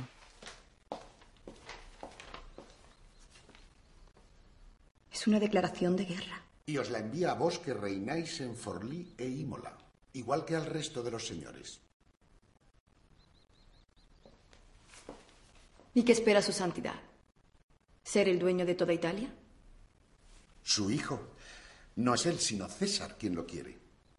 Se dice que Alejandro VI ha conseguido que le conceda el rey de Francia un título nobiliario. Pero su sueño es convertirse en duque de Romaña. Ella se muestra asombrada. El clérigo asiente. Duque de Romaña. Ambiciosos estos Borgia. ¿Sabéis lo que haremos, querido cardenal? Iremos primero a su casa. Antes de que vengan ellos a la nuestra. En el Vaticano. Ve, Duque Valentino. Y somete a los que, desoyendo nuestras palabras e ignorando nuestros mandatos, dan la espalda al Señor, cuyo poder te protegerá. César está arrodillado ante el Papa sentado en su trono. La estancia está llena de nobles y prelados. In nomine Patris, et Filii, et Spiritus Sancti. Amén.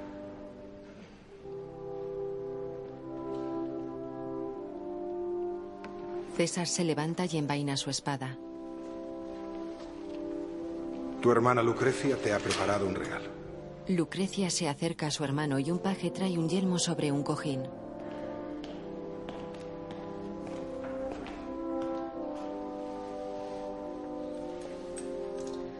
Este casco imita al que usó Julio César cuando conquistó el mundo en nombre de Roma. Recíbelo para que te traiga a ti, hermano querido, los mismos honores. Él lo coge. Gracias, Lucrecia. Hermana. Arranca una pequeña pluma roja del casco y se la da. Comparte mi suerte y mi destino.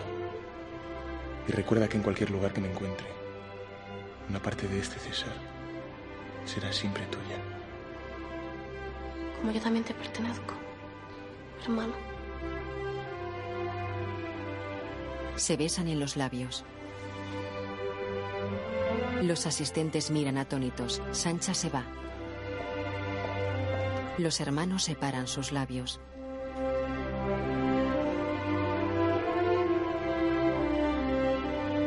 Que nuestro Señor y su Santa Madre os protejan a todos en este viaje con mi amado Hijo César, vuestro capitán y confaloniero de la Santa Madre Iglesia.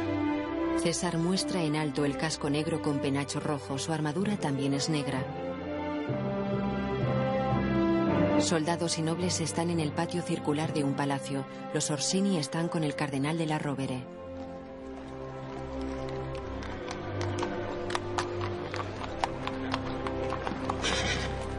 También vosotros, los Orsini, os habéis doblegado. Obedecemos a su santidad como hacéis también vos, cardenal de la Rovere. Y como vos, preferimos esperar. Aquí está nuestro condottiero. César camina hacia el centro del patio. Pasa junto a los Orsini y el cardenal y se detiene ante Miguel. Señor. Señor. Para ti siempre seré César, amigo mío. Duque Valentino. Eminencia. Me alegro de que estéis al frente de nuestros hombres. Nadie hay en Roma con tanto valor y tanto talento. Rezaré por vuestras conquistas y victorias. No lucho por mí, sino por la Santa Iglesia, cardenal. De todos modos, me alegro de que hayáis finalmente decidido ser amigo de los Borgia. Espero que Dios escuche vuestras oraciones. Ambos se saludan con una ligera reverencia. Eminencia. Los Orsini están serios sobre sus caballos. Imágenes de César galopando con el casco puesto y de jinetes luchando a espadas se superponen al mapa de territorios italianos.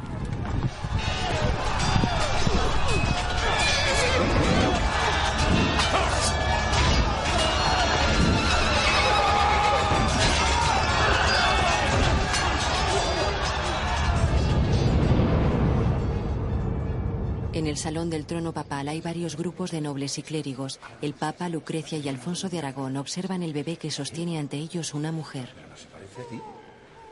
Si se pareciera sería más hermoso. Será inteligente entonces. Santidad. Dos mensajeros de la condesa Catarina Sforza solicitan audiencia.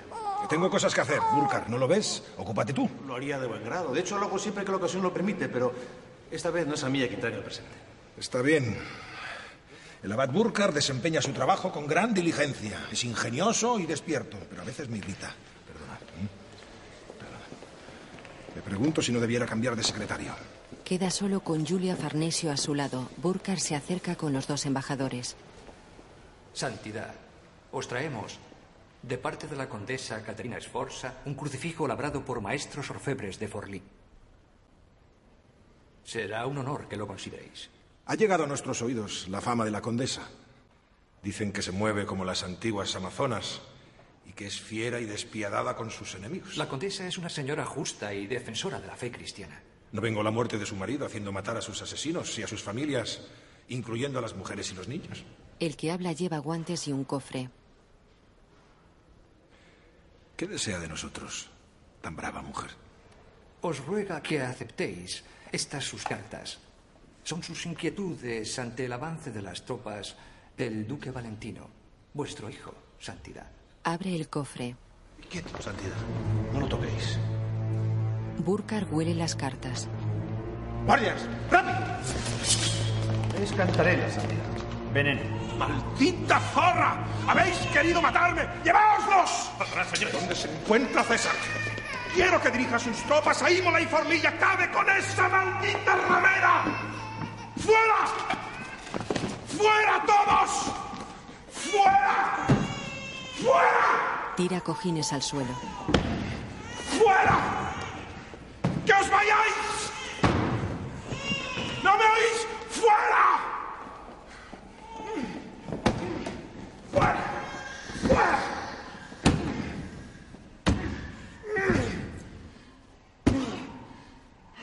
César, Paolo Orsini y las tropas observan cómo un grupo de soldados arremete con ariete contra el portón de un castillo.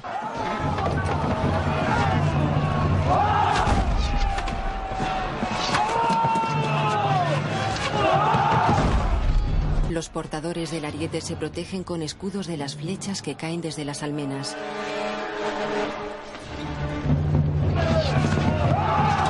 Otros grupos asaltan las murallas con escaleras de mano.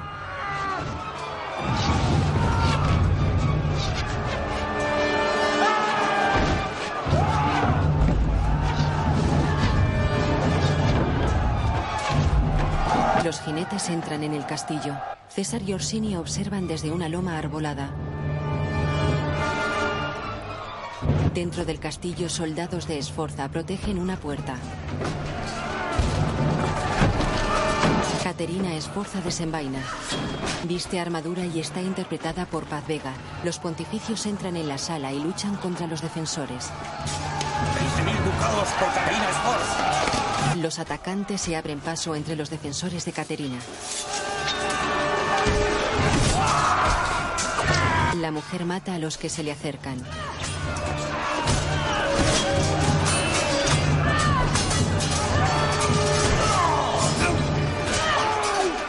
Pelea contra un soldado papal. El soldado la tumba de un puñetazo. Ella se revuelve y el soldado la noquea.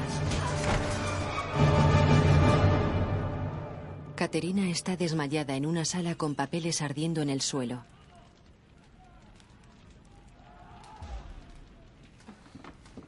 Despierta sobresaltada y ve a César cerca de ella. Se incorpora. Menos mal que he llegado a tiempo. Un minuto más tarde ellos habrían hecho pedazos como una jauría de perros de caza. Él le da la espalda. Vos cazáis, ¿verdad, condesa? ¿Quién sois? ¿Cómo se atreve? Sois el duque Valentino. Él permanece mirando el fuego de la chimenea francesa. Así que soy vuestra prisionera. Pues hacéis mal en no matarme. Él gira y se acerca a ella. Me habéis costado muy caro y tengo intención de recuperar lo que he gastado en vos. Le agarra el sexo. Muerta no me servís de nada. Quedan frente a frente. Él mantiene la mano en el sexo de ella. Nos vamos a casa, condesa. Ella se suelta de un manotazo y le aguanta la mirada. Cabalga maniatada junto a César.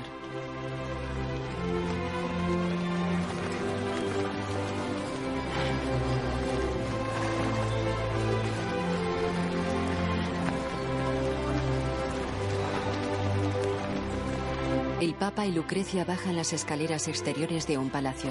César y su séquito llegan a los jardines. Levanta victorioso el casco. En la misma mano lleva la cuerda que ata las manos de la condesa.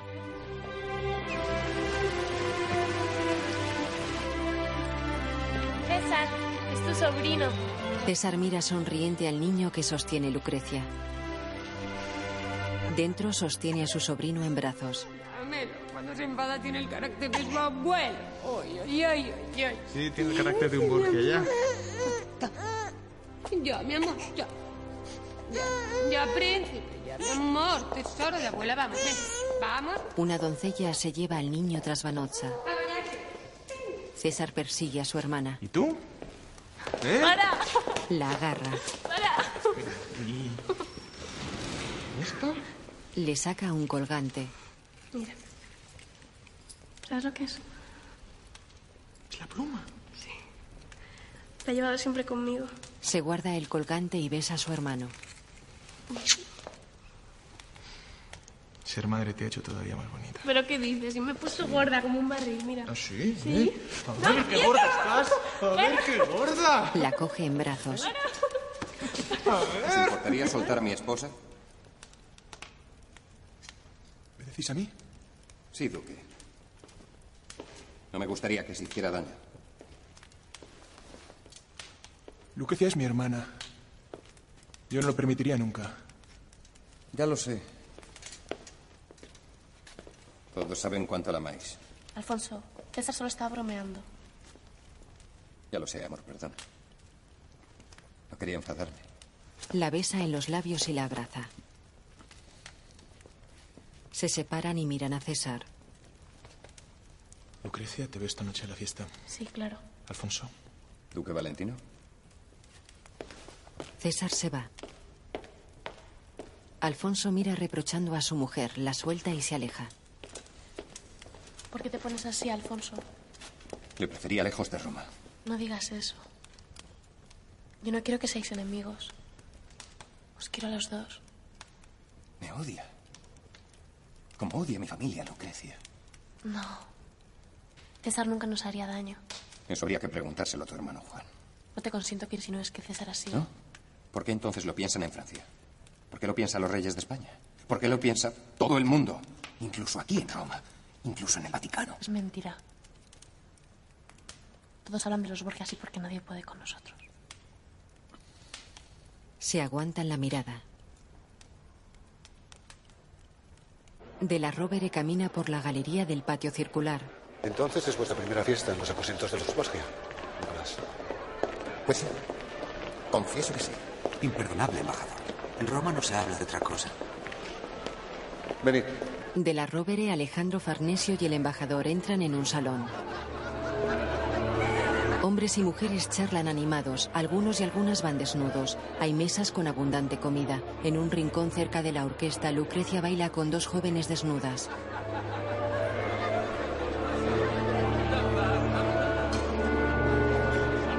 Joven bebe sentada desnuda sobre una mesa. Paolo Orsini juguetea con una máscara dorada. Sancha está seria sentada junto a Joffre. Caterina Esforza está seria sentada junto a César que cuchichea con su padre.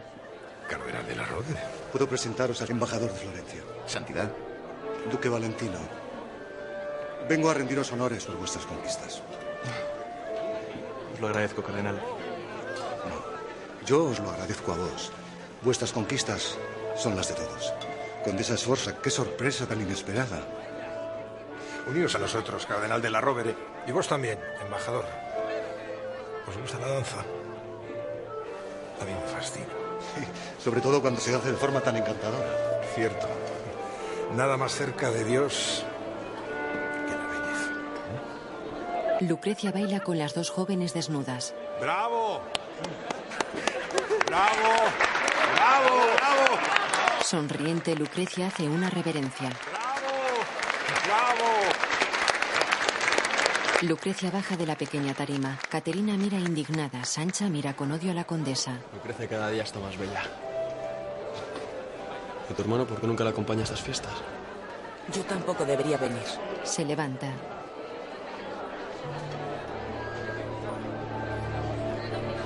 Se va del salón pasando delante de la mesa ocupada por el Papa y por César, a los que mira indignada.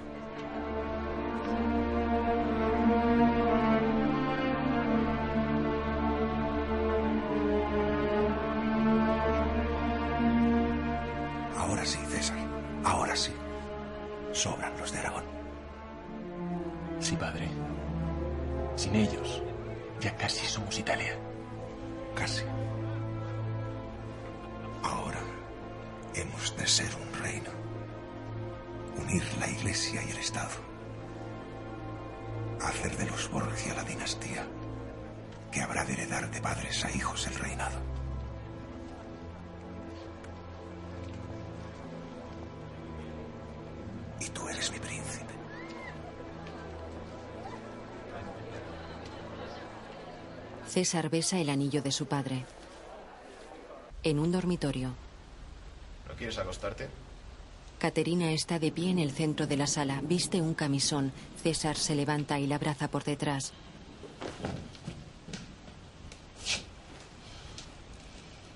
¿Qué piensas? ¿Cuándo seré liberada? ¿Las estancias que te he destinado no te gustan? Normalmente aquí en Sant'Angelo los huéspedes tienen alojamientos mucho menos acogedores que este. Soy Caterina Sforza. Prefiero ser carne de calabozo. Prefiero ser pasto de las llamas. A ser humillada estando prisionera. Él le besa el cuello. Ella le separa tirándole del pelo. Pero no lo sois. No lo sois. Puedes partir cuando lo desees. Pero, de momento, quiero que sigas siendo mi invitada. La besa en los labios. Ella lo recibe con asco.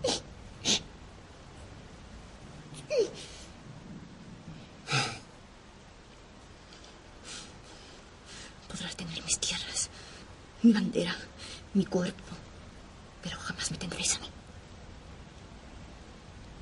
Tendremos que conformarnos. La sujeta de espaldas y le agarra el cuello. Todo no se puede tener, Caterina. Todo no se puede tener. La penetra desde atrás.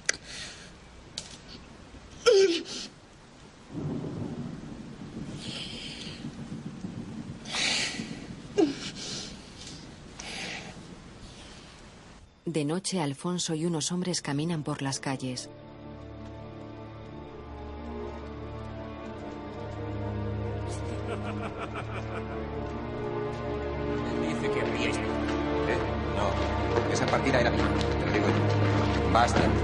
Atacan.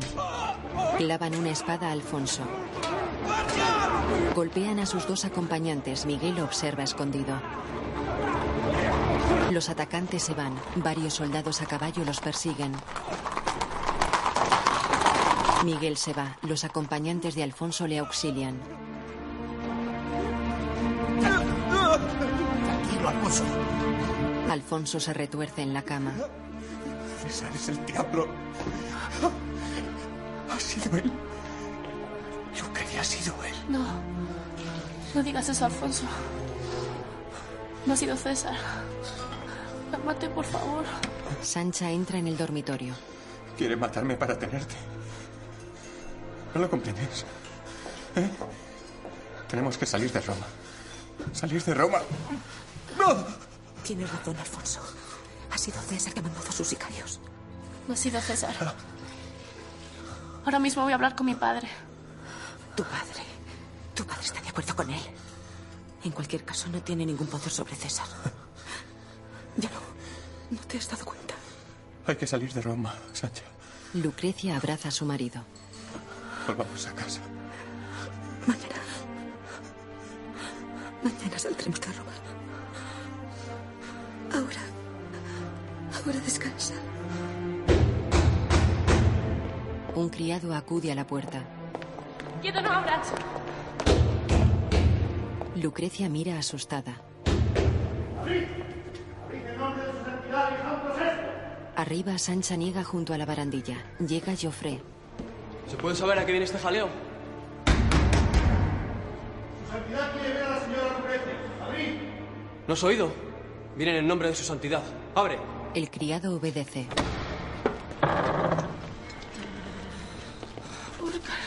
Señora Lucrecia, lamento venir en estos momentos. He intentado matarle, pero está fuera de peligro. No os preocupéis. Vuestro padre conoce lo ocurrido y desea veros inmediatamente. Aquí se quedará una guardia como protección. Te acompañaría. Espera un minuto. Se aleja corriendo. El Papa reza arrodillado ante el altar de una capilla.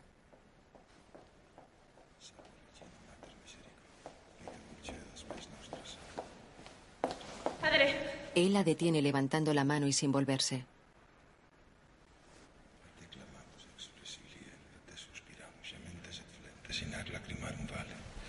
padre, han intentado matar a Alfonso y dicen que ha sido César. Yo no sé qué mentiras os habrán contado, pero desde luego mi Alfonso no es- Él levanta los dos brazos.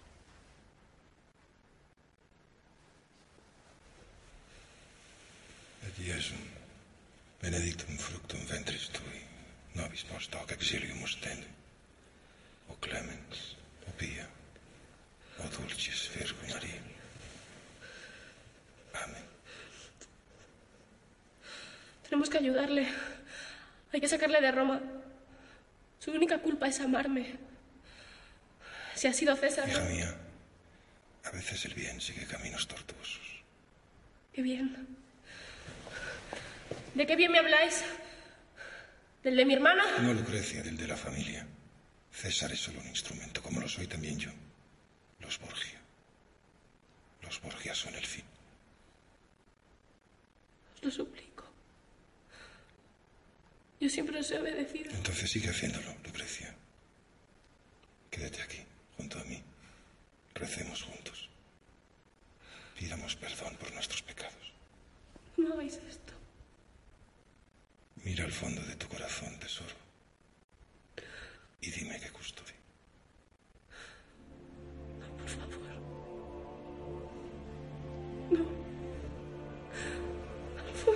Se va. El Papa sigue arrodillado en el reclinatorio ante el altar.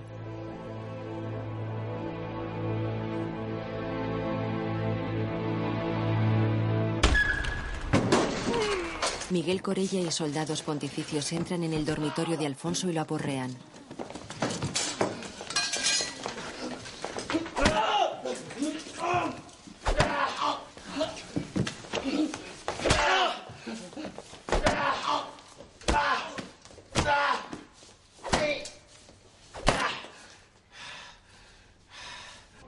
Lucrecia y Sancha llegan a su palacio. Burkar se acerca a ellas.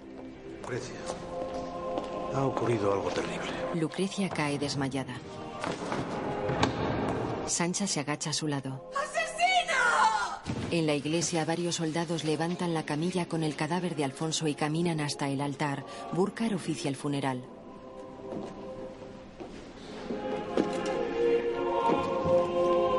Exclama votem meam, fiant aures tua intendentes, votum defectationis mei, si invitatis acerbaveris Domine, Domine qui sustinebit, Los porteadores pasan ante César.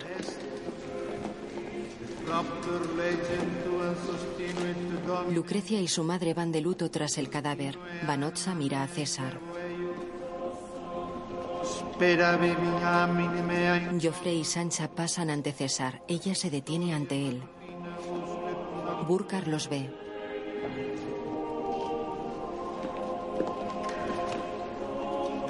Sancha mira a César con los ojos llenos de lágrimas. César se quita con parsimonia el escupitajo de la cara con la mano. Abofetea a Sancha. Ella cae al suelo. Joffre la sujeta en sus brazos. Sepulta a su hermano y llévatela de Roma, Joffre. No quiero verla nunca más. Si no, que vuelva al lugar de donde ha venido antes de que le ocurra lo mismo también a ella. Joffre ayuda a su mujer a levantarse. Sancha enfrenta a César. Joffre y ella se van de la iglesia. Paolo Orsini está junto al duque Valentino. La bruma cubre parte de las montañas que rodean un lago. Sobre una verde colina hay un palacete de piedra. Dentro, Quiero agradecer al gobernador que nos haya reunido aquí. Orsini. Sabemos con certeza que el Valentino se prepara para asaltar Bolonia. Y huelga decir lo que eso significa. El gobernador Lorca. Significa que César no tendría más adversarios. Me ha confiado el mismo que quieren dar a Lucrecia como esposa al hijo de Hércules de este. Para tener también Ferrara como aliada. Cardenal Orsini. Lucrecia otra vez como moneda de cambio. Pero me consta que la familia de este no simpatiza con los Borgia. No hacen más que poner reparos a ese matrimonio. Alejandro VI conseguirá lo que quiere. Siempre lo hace. Y no sé cómo. Ese matrimonio es muy importante para los Borgia. Y entonces César se convertirá en rey de Italia. El primer rey de Italia. Tirano de Italia, querrás decir. Caballeros, si no se lo impedimos, el Valentino nos eliminará uno a uno como ha hecho con Alfonso de Aragón. La sífilis le está volviendo loco, vos le conocéis, gobernador. Le posee el mismo demonio. No es el demonio. Es la sangre de los Borgia. Solo unidos podremos detenerle. Los asistentes cruzan sus miradas. Levantan sus copas. Beben.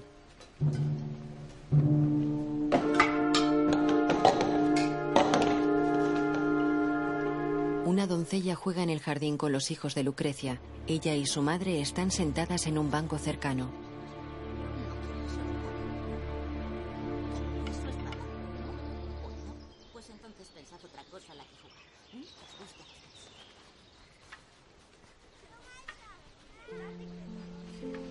No pretenderás presentarte así a tu nuevo esposo vestida de luto, hija. Alfonso proviene de una de las más nobles familias italianas. Es un hombre de gran valor. No sabes lo que ha tenido que hacer tu padre para conseguir que accediera. Deberías mostrarte agradecida, hija. Estar feliz.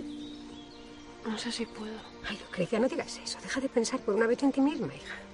Para pensar en mi familia. Exacto. Lucrecia está ensimismada y la madre enrolla un ovillo de lana. Ambas miran a su izquierda. Su hermano camina hacia ellas. ¿Por qué las has dejado entrar? Es tu hermano, Lucrecia. Lucrecia se levanta irada.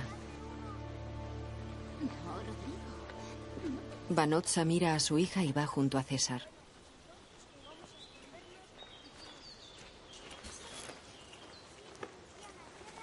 Madre e hijo se besan. Ella se va y él sigue hasta Lucrecia.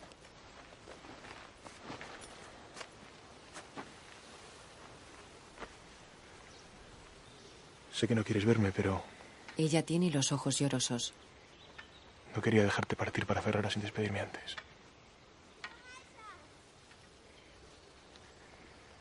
No sé cuándo voy a volver a verte. Yo voy contigo. ¿Hola? Falta. El niño se aleja. Ten, Rodrigo, la espada. Eh, no tengas miedo. Claro que tiene miedo. Todos los que están cerca de ti mueren. Mi familia no me teme. Tú no me temes. Ahora sí. Siempre fuiste la persona que más quise. Pero es la persona que más daño me ha hecho. Y ahora pertenezco a otra familia. Mi padre me vuelve a casar por nuestro interés. Se agarra el colgante con la pluma roja. Se lo quita. Coge la mano de César y le da el colgante. Le cierra la mano sobre él. Guardaré en mi corazón el mejor recuerdo de ti.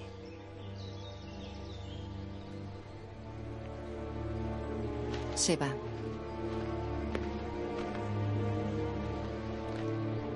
Pasa ante la doncella. Luciana, coge a los niños. Rodrigo,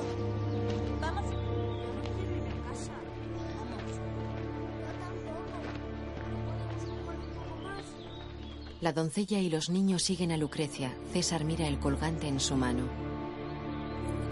La cierra sobre él. Caterina está sentada inmóvil a una mesa que tiene fuentes de comida. Viste una camisola que deja sus hombros desnudos. César come frente a ella que tiene su plato intacto.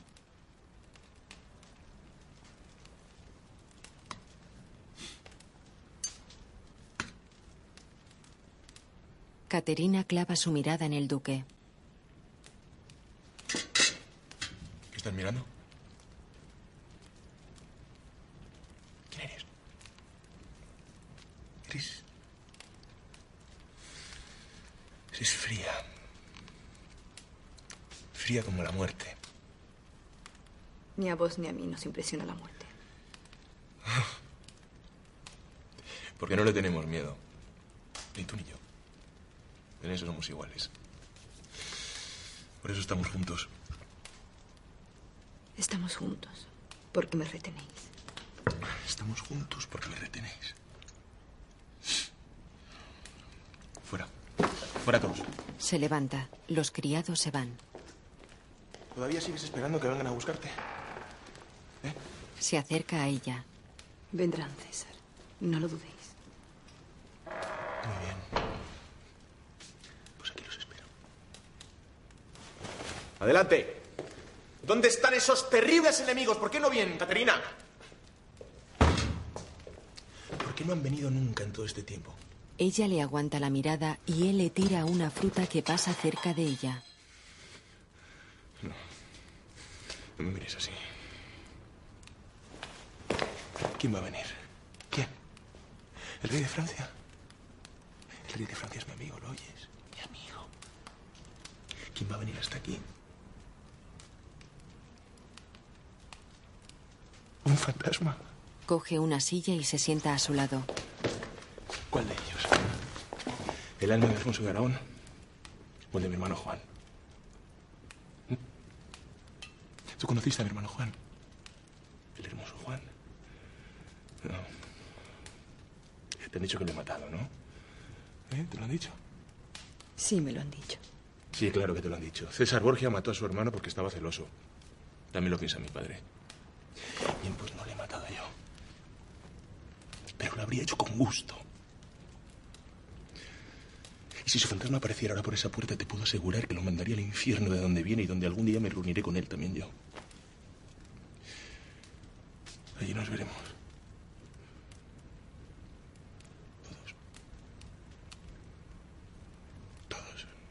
Acerca sus labios a los de ella, que se echa hacia atrás.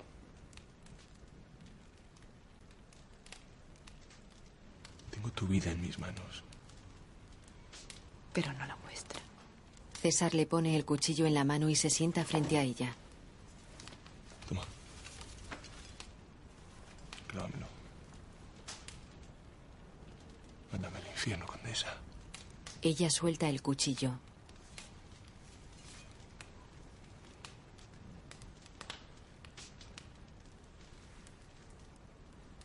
Él lo clava en la mesa.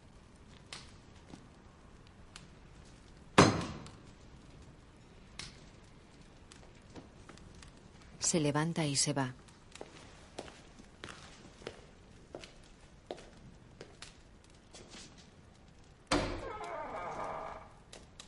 Entra Miguel. Ella permanece inmóvil mirando al frente.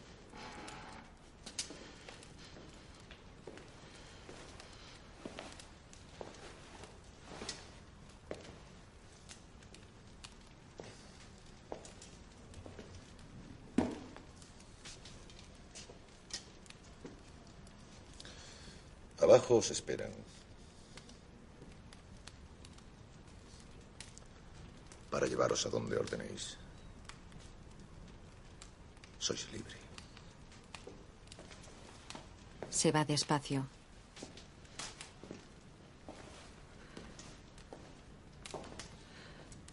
Ella respira aliviada.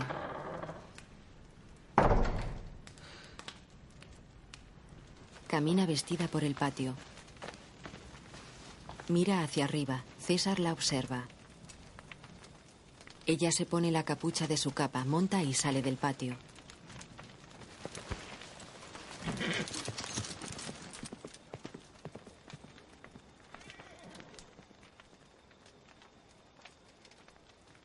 Es noche cerrada sobre el castillo de San Angelo.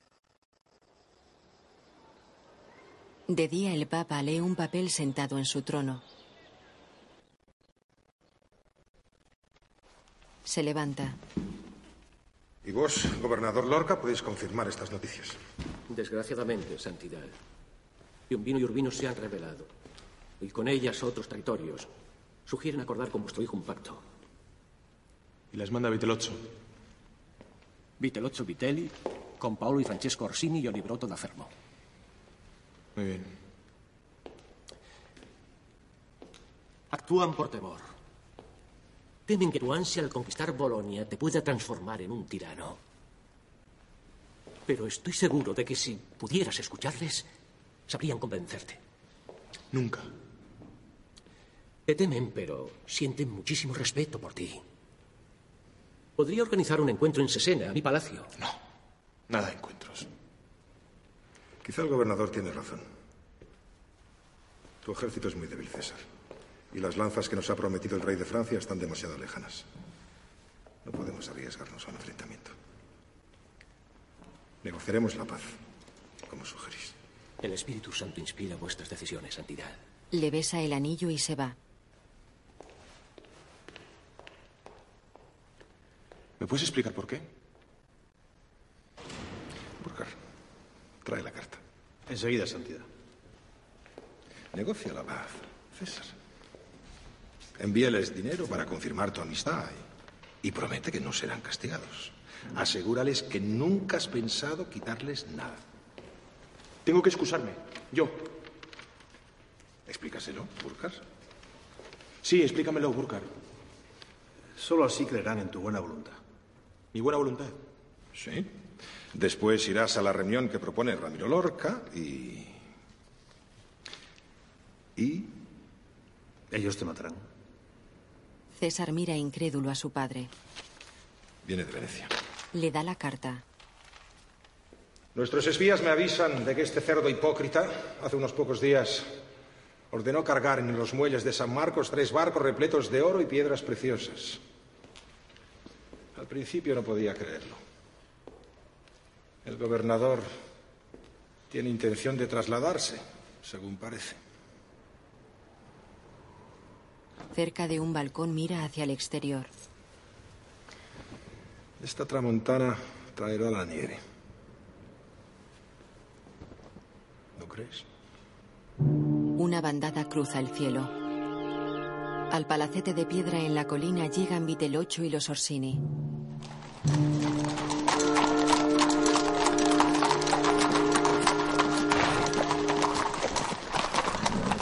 No me gusta negociar con César aquí. Mejor enfrentarse en campo abierto. Sí, y hacerse enemigos de un solo golpe del Papa y del Rey de Francia. No es su estilo, es cierto, pero le envía a su padre, así que veamos qué ofrece. Ahí está. César se asoma por la baranda de una galería.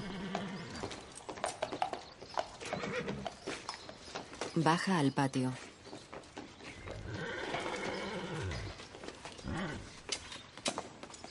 Vitelozzo. Duque Valentino. Me alegro de verte. Temí haber perdido un amigo. Y vosotros sed bienvenidos también. ¿Y el gobernador Ramiro dónde está? Sí, cierto, no hay que hacerle perder más tiempo. Está a punto de partir de viaje. ¡Corella! Miguel arroja su cuerpo desde la galería. César pone su espada en el cuello de Vitelocho. Salen soldados papales. Atadles. Pasar. El cardenal Orsini entra en el salón del trono. Santidad, os exijo una explicación. No sabéis ya bastante. Vuestros sobrinos han traicionado al duque Valentino y están arrestados. Los Orsini han servido fielmente a la Iglesia mucho antes de que un Borgia pisara estas tierras. Capitán de la Guardia, arrestad al cardenal Orsini. ¿Os atreveréis a hacer tal cosa? ¿Os habréis vuelto locos, Rodrigo? ¿Os arrepentiréis? Rodrigo, os lo juro, soltadme. ¡Soltadme! Avisad al duque. El oso está en la jaula. Y los cachorros pueden ser degollados. En otra sala, En el nombre de su santidad Alejandro VI y por los poderes que me han sido conferidos, yo, César Borgia, duque de Valentinoy y de Romaña, os condeno. ¡Nunca podrás acabar con los Orsini! ¿Me oyes? ¡Nunca! ¡Los Borgias de Cholos! ¿Me oyes? ¡Cholos! Miguel estrangula a Vitel 8. La imagen funde a negro. Un cardenal asesinado, sin ninguna piedad cristiana, sin la decencia de fingir un juicio. Alessandro Farnesio, me sorprende que temáis a los Borgia. Sois casi un pariente. Vuestra hermana duerme asiduamente en el lecho de nuestro Santo Padre. Precisamente. ¿Quiere su eminencia hablar de cómo acaban sus parientes? Vos sois joven. Pensad en el futuro. Su santidad ya un hombre viejo y César sin él es como un ciego en la oscuridad. Un ciego con mucho poder. No olvidéis que el duque Valentino controla a los cardenales españoles. Sí, pero no sabe qué hacer con ellos. El duque es un soldado, no tiene idea de cómo dirigir un cónclave. Cuando llegue el momento, buscará a alguien a quien pedir consejo. Y ese alguien seré yo, querido cardenal. ¿Dónde os escondéis de vuestro Hablando del diablo, He venido hasta vuestra casa. Santidad, duque. ¡Ah! Bienvenidos a mi modesta. No tendréis este palacio en venta. Romeo, no temáis. Alejandro VI, cardenales y nobles comen en un lujoso salón. El anfitrión de la Rovere está junto al Papa, el cardenal Farnesio y su hermana Julia.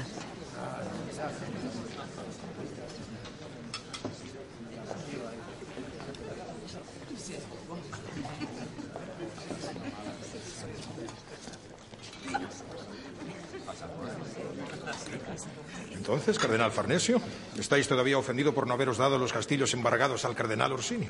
Farnesio mira incómodo a su alrededor. Mi hermano está satisfecho con lo que tiene. Convencido de que su santidad sabrá decidir lo mejor. ¿Cómo no? Estando tan bien aconsejado. Hacer caso de vuestra hermana, Alessandro. Quedaos de nuestro lado. no sabéis cuánto agradezco a vuestro padre su presencia aquí.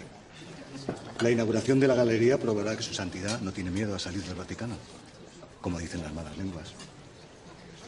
Muy al contrario, cardenal. Son solo sus enemigos los que tienen miedo.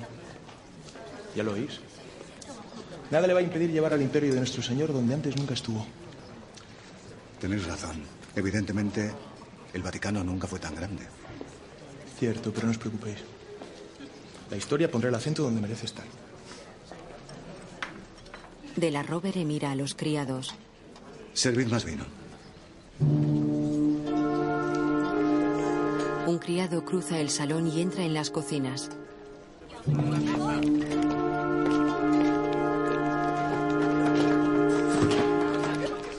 Una de las mujeres procura no ser vista cuando echa vino de una jarra en otra mayor.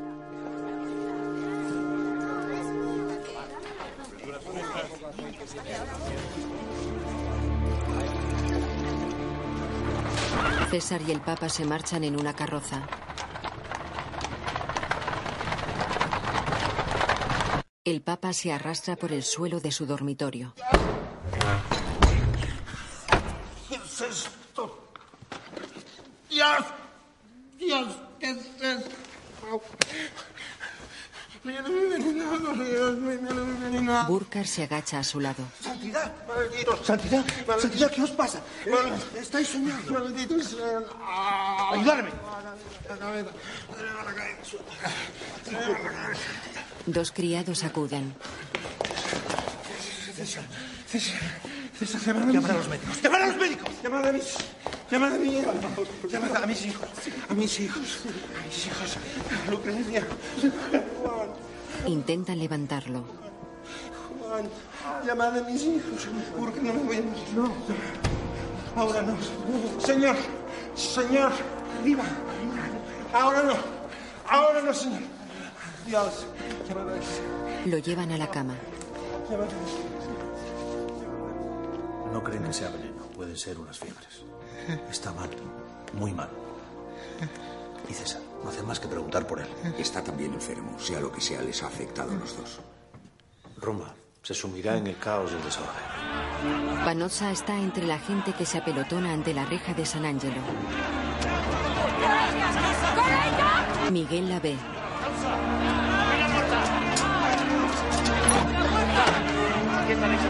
Abren y ella pasa con varias niñas y criadas.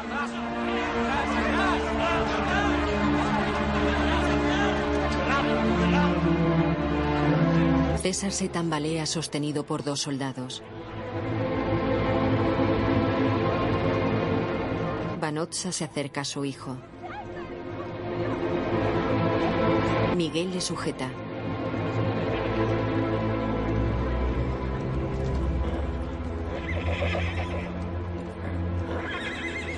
Hacen una sangría al Papa acostado en su cama.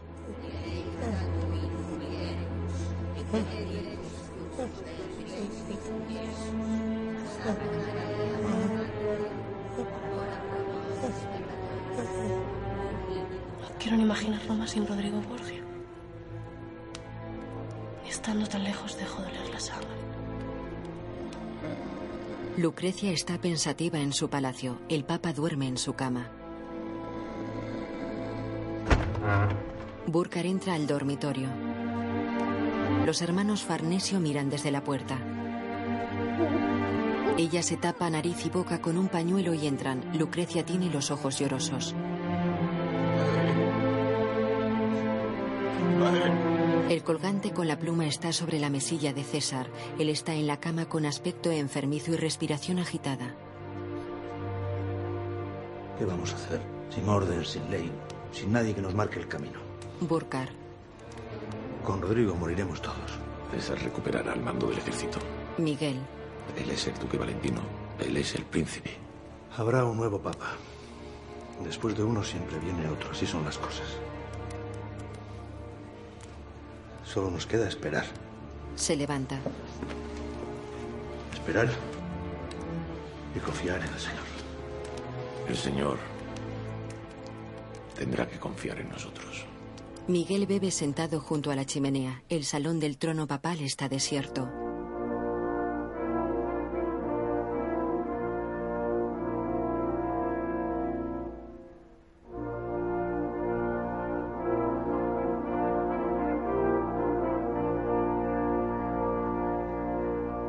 El Papa sigue acostado con calenturas en los labios, los ojos abiertos y la mirada fija al frente.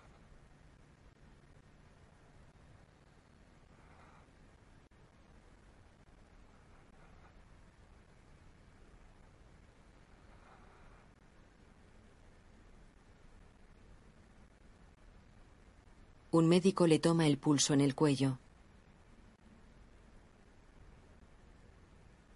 Le cierra los ojos. Burkar está junto a la cama.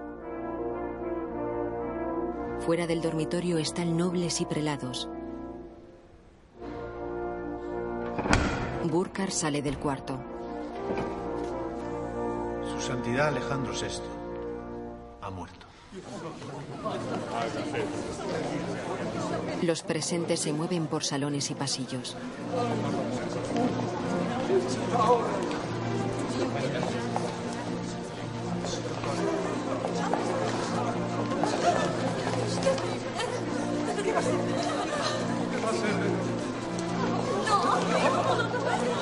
Una voz habla en off sobre imágenes de los movimientos de la gente y sobre el cardenal de la Rovere. Habemus Papa. Eminentissimum ad reverentissimum Dominum. Dominum Rodericum Sante Romane Ecclesia. Cardinale de la Rovere. De la Rovere está sentado en el patio de San Angelo con la vestimenta papal. El duque Valentino camina hacia el grupo de eclesiásticos, se detiene ante el Papa Julio II y le besa el anillo. Santidad. El Papa lo bendice.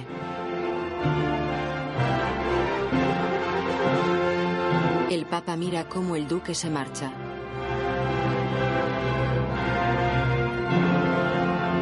La imagen funde a negro. Tres años después, Un carcelero camina por los pasillos de los calabozos de un castillo.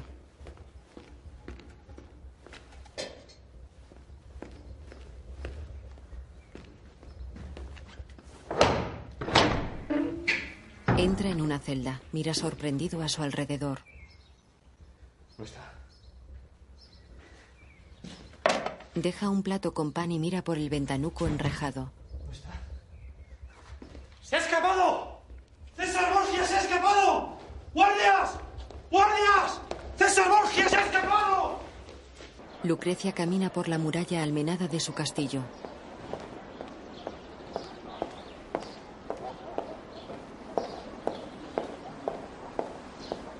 En una torre preparan las defensas con culebrinas. Espacio, poned atención a lo que hacéis. Lucrecia sube a la torre.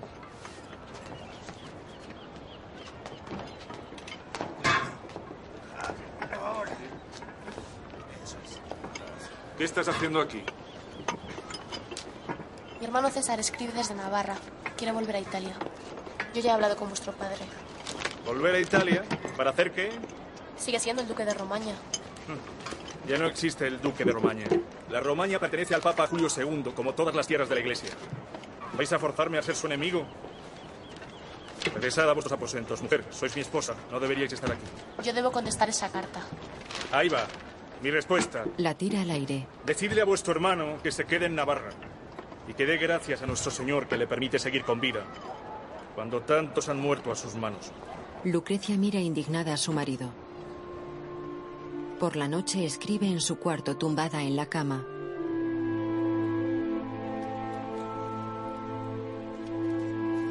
Todavía tengo esperanzas en que mi querido suegro, el duque Hércules, o la duquesa Isabel, que a veces parece mostrar afecto por mí, escuche mis peticiones. Pero si te soy sincera, aquí nadie me quiere como me habéis querido tú y nuestro padre. Por tanto, te suplico que adornes tu corazón con la misma paciencia que yo he aprendido a utilizar para sobrevivir. De día dos hombres están en el bosque cubierto por hojas secas. Uno tiene aspecto y ropas de noble y el otro ropas de plebeyo. Dicen que lleva una máscara. Porque la sífilis la ha convertido en un monstruo. ¿Vos le habéis visto? No, nunca. Dicen también que una vez atravesó a diez hombres con su espada de un solo golpe. Y luego los levantó en el aire. Ese es. Pagadme ahora. Se acerca a un jinete. El noble lanza una bolsa que el plebeyo coge al vuelo.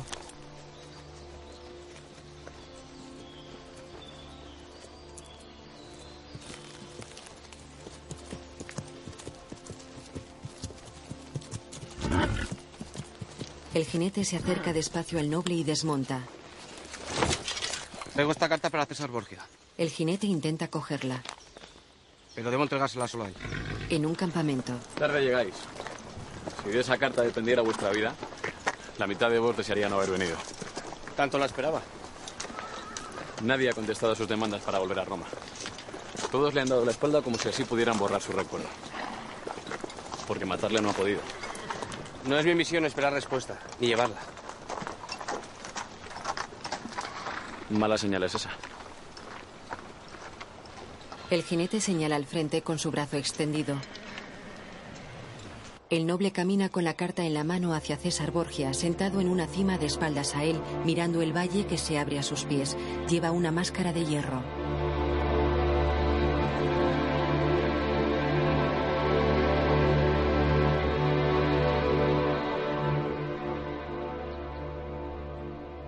César lee. Lucrecia habla en off. Lo he intentado todo, César. Nadie quiere oír nuestro nombre. El noble se va a caballo. Se avergüenzan de nosotros y nos niegan un lugar en la historia de Roma, como si ya solo fuéramos pasado. Nadie quiere que vuelvas. Nadie. Mi alma muere al imaginar que no te veré más. Pero si vuelves, te matarán. César suelta la carta que se lleva el viento. Rezaré para que Dios te encuentre, hermano mío. Una tierra donde puedas vivir el resto de tus días en paz, sin que el odio de nuestros enemigos te alcance nunca. El jinete y César cabalgan entre las brumas del bosque.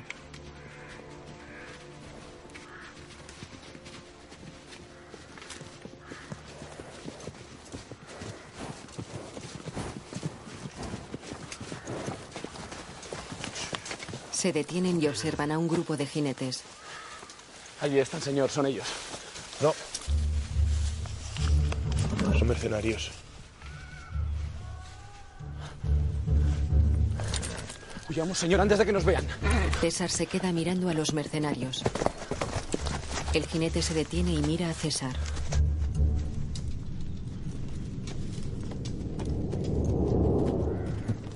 Vuelve a su lado.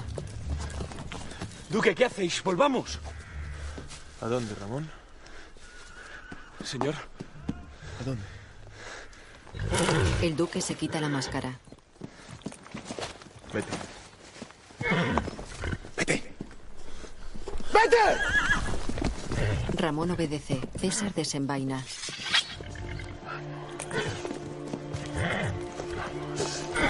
Galopa contra los mercenarios.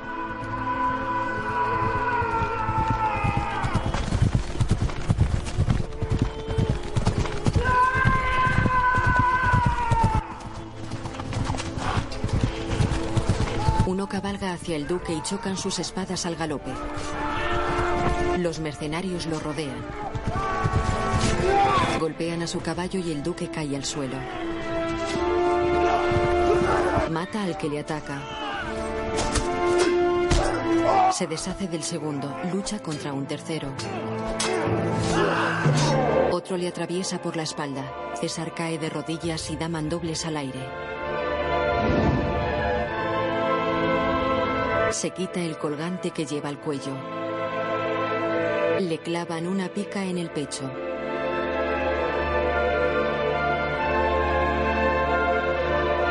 Cae al suelo con ella clavada. Le clavan cinco más y queda tendido sobre la hojarasca del bosque.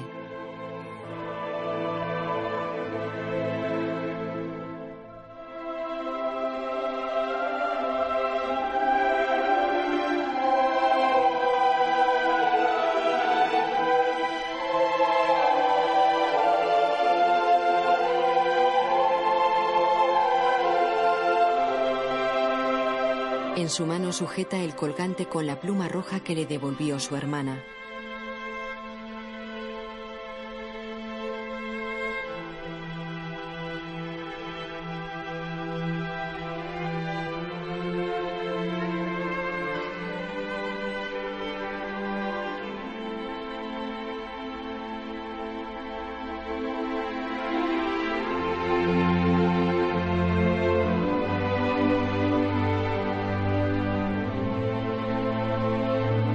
Siquiera el cuerpo de César Borgia regresó nunca a Roma. La Inquisición dispuso que sus restos permanecieran en el patio de la iglesia de Santa María de Viana para que el pueblo pisara su tumba. Lucrecia tampoco volvió a Roma. En Ferrara alcanzó la notoriedad que ha fomentado su leyenda, protegiendo el arte y la cultura. Murió doce años después, a consecuencia del parto de su quinto hijo. Tenía 39 años. César Borgia, Sergio Peris Mencheta, Rodrigo Borgia, Luis Omar, Lucrecia Borgia, María Valverde, Caterina Esforza, Paz Vega, Vanosa, Ángela Molina, Juan Borgia, Sergio Muñiz, Jofre Borgia, Eloy Azorín, Abad Burcar, Roberto Álvarez, Sancha de Aragón, Linda Batista, Miguel Corella, Antonio Dechen, Giambattista Orsini, Antonio Hernández, Francesco Orsini, Saverio Deodato, Paolo Orsini, Roberto Enríquez, Cardenal Giuliano, Eusebio Poncela, Julia Farnesio, Kate Sanders, Perotto, Diego Martín, Alfonso Deste, Giuseppe Barile, Pietro Bembo, Marco Bocci, López de Carvajal, Aquile Brugnini, Guidobaldo, Maximiliano Buchanca, Alessandro Farnesio, Gaetano Cafaro, Arscanio Esforza, Antonio Valero. Dirección, Antonio Hernández. Guión, Piero Bodrato. Producción, Teddy Villalba y Guido de Angelis. Música, Angelilla Ramendi. Fotografía, Javier García Salmones. Montaje, Iván Aledo. Dirección artística, Estilde Ambrucci. Vestuario, Luciano Capocci. Guión en sistema UDES, escrito por Antonio Vázquez.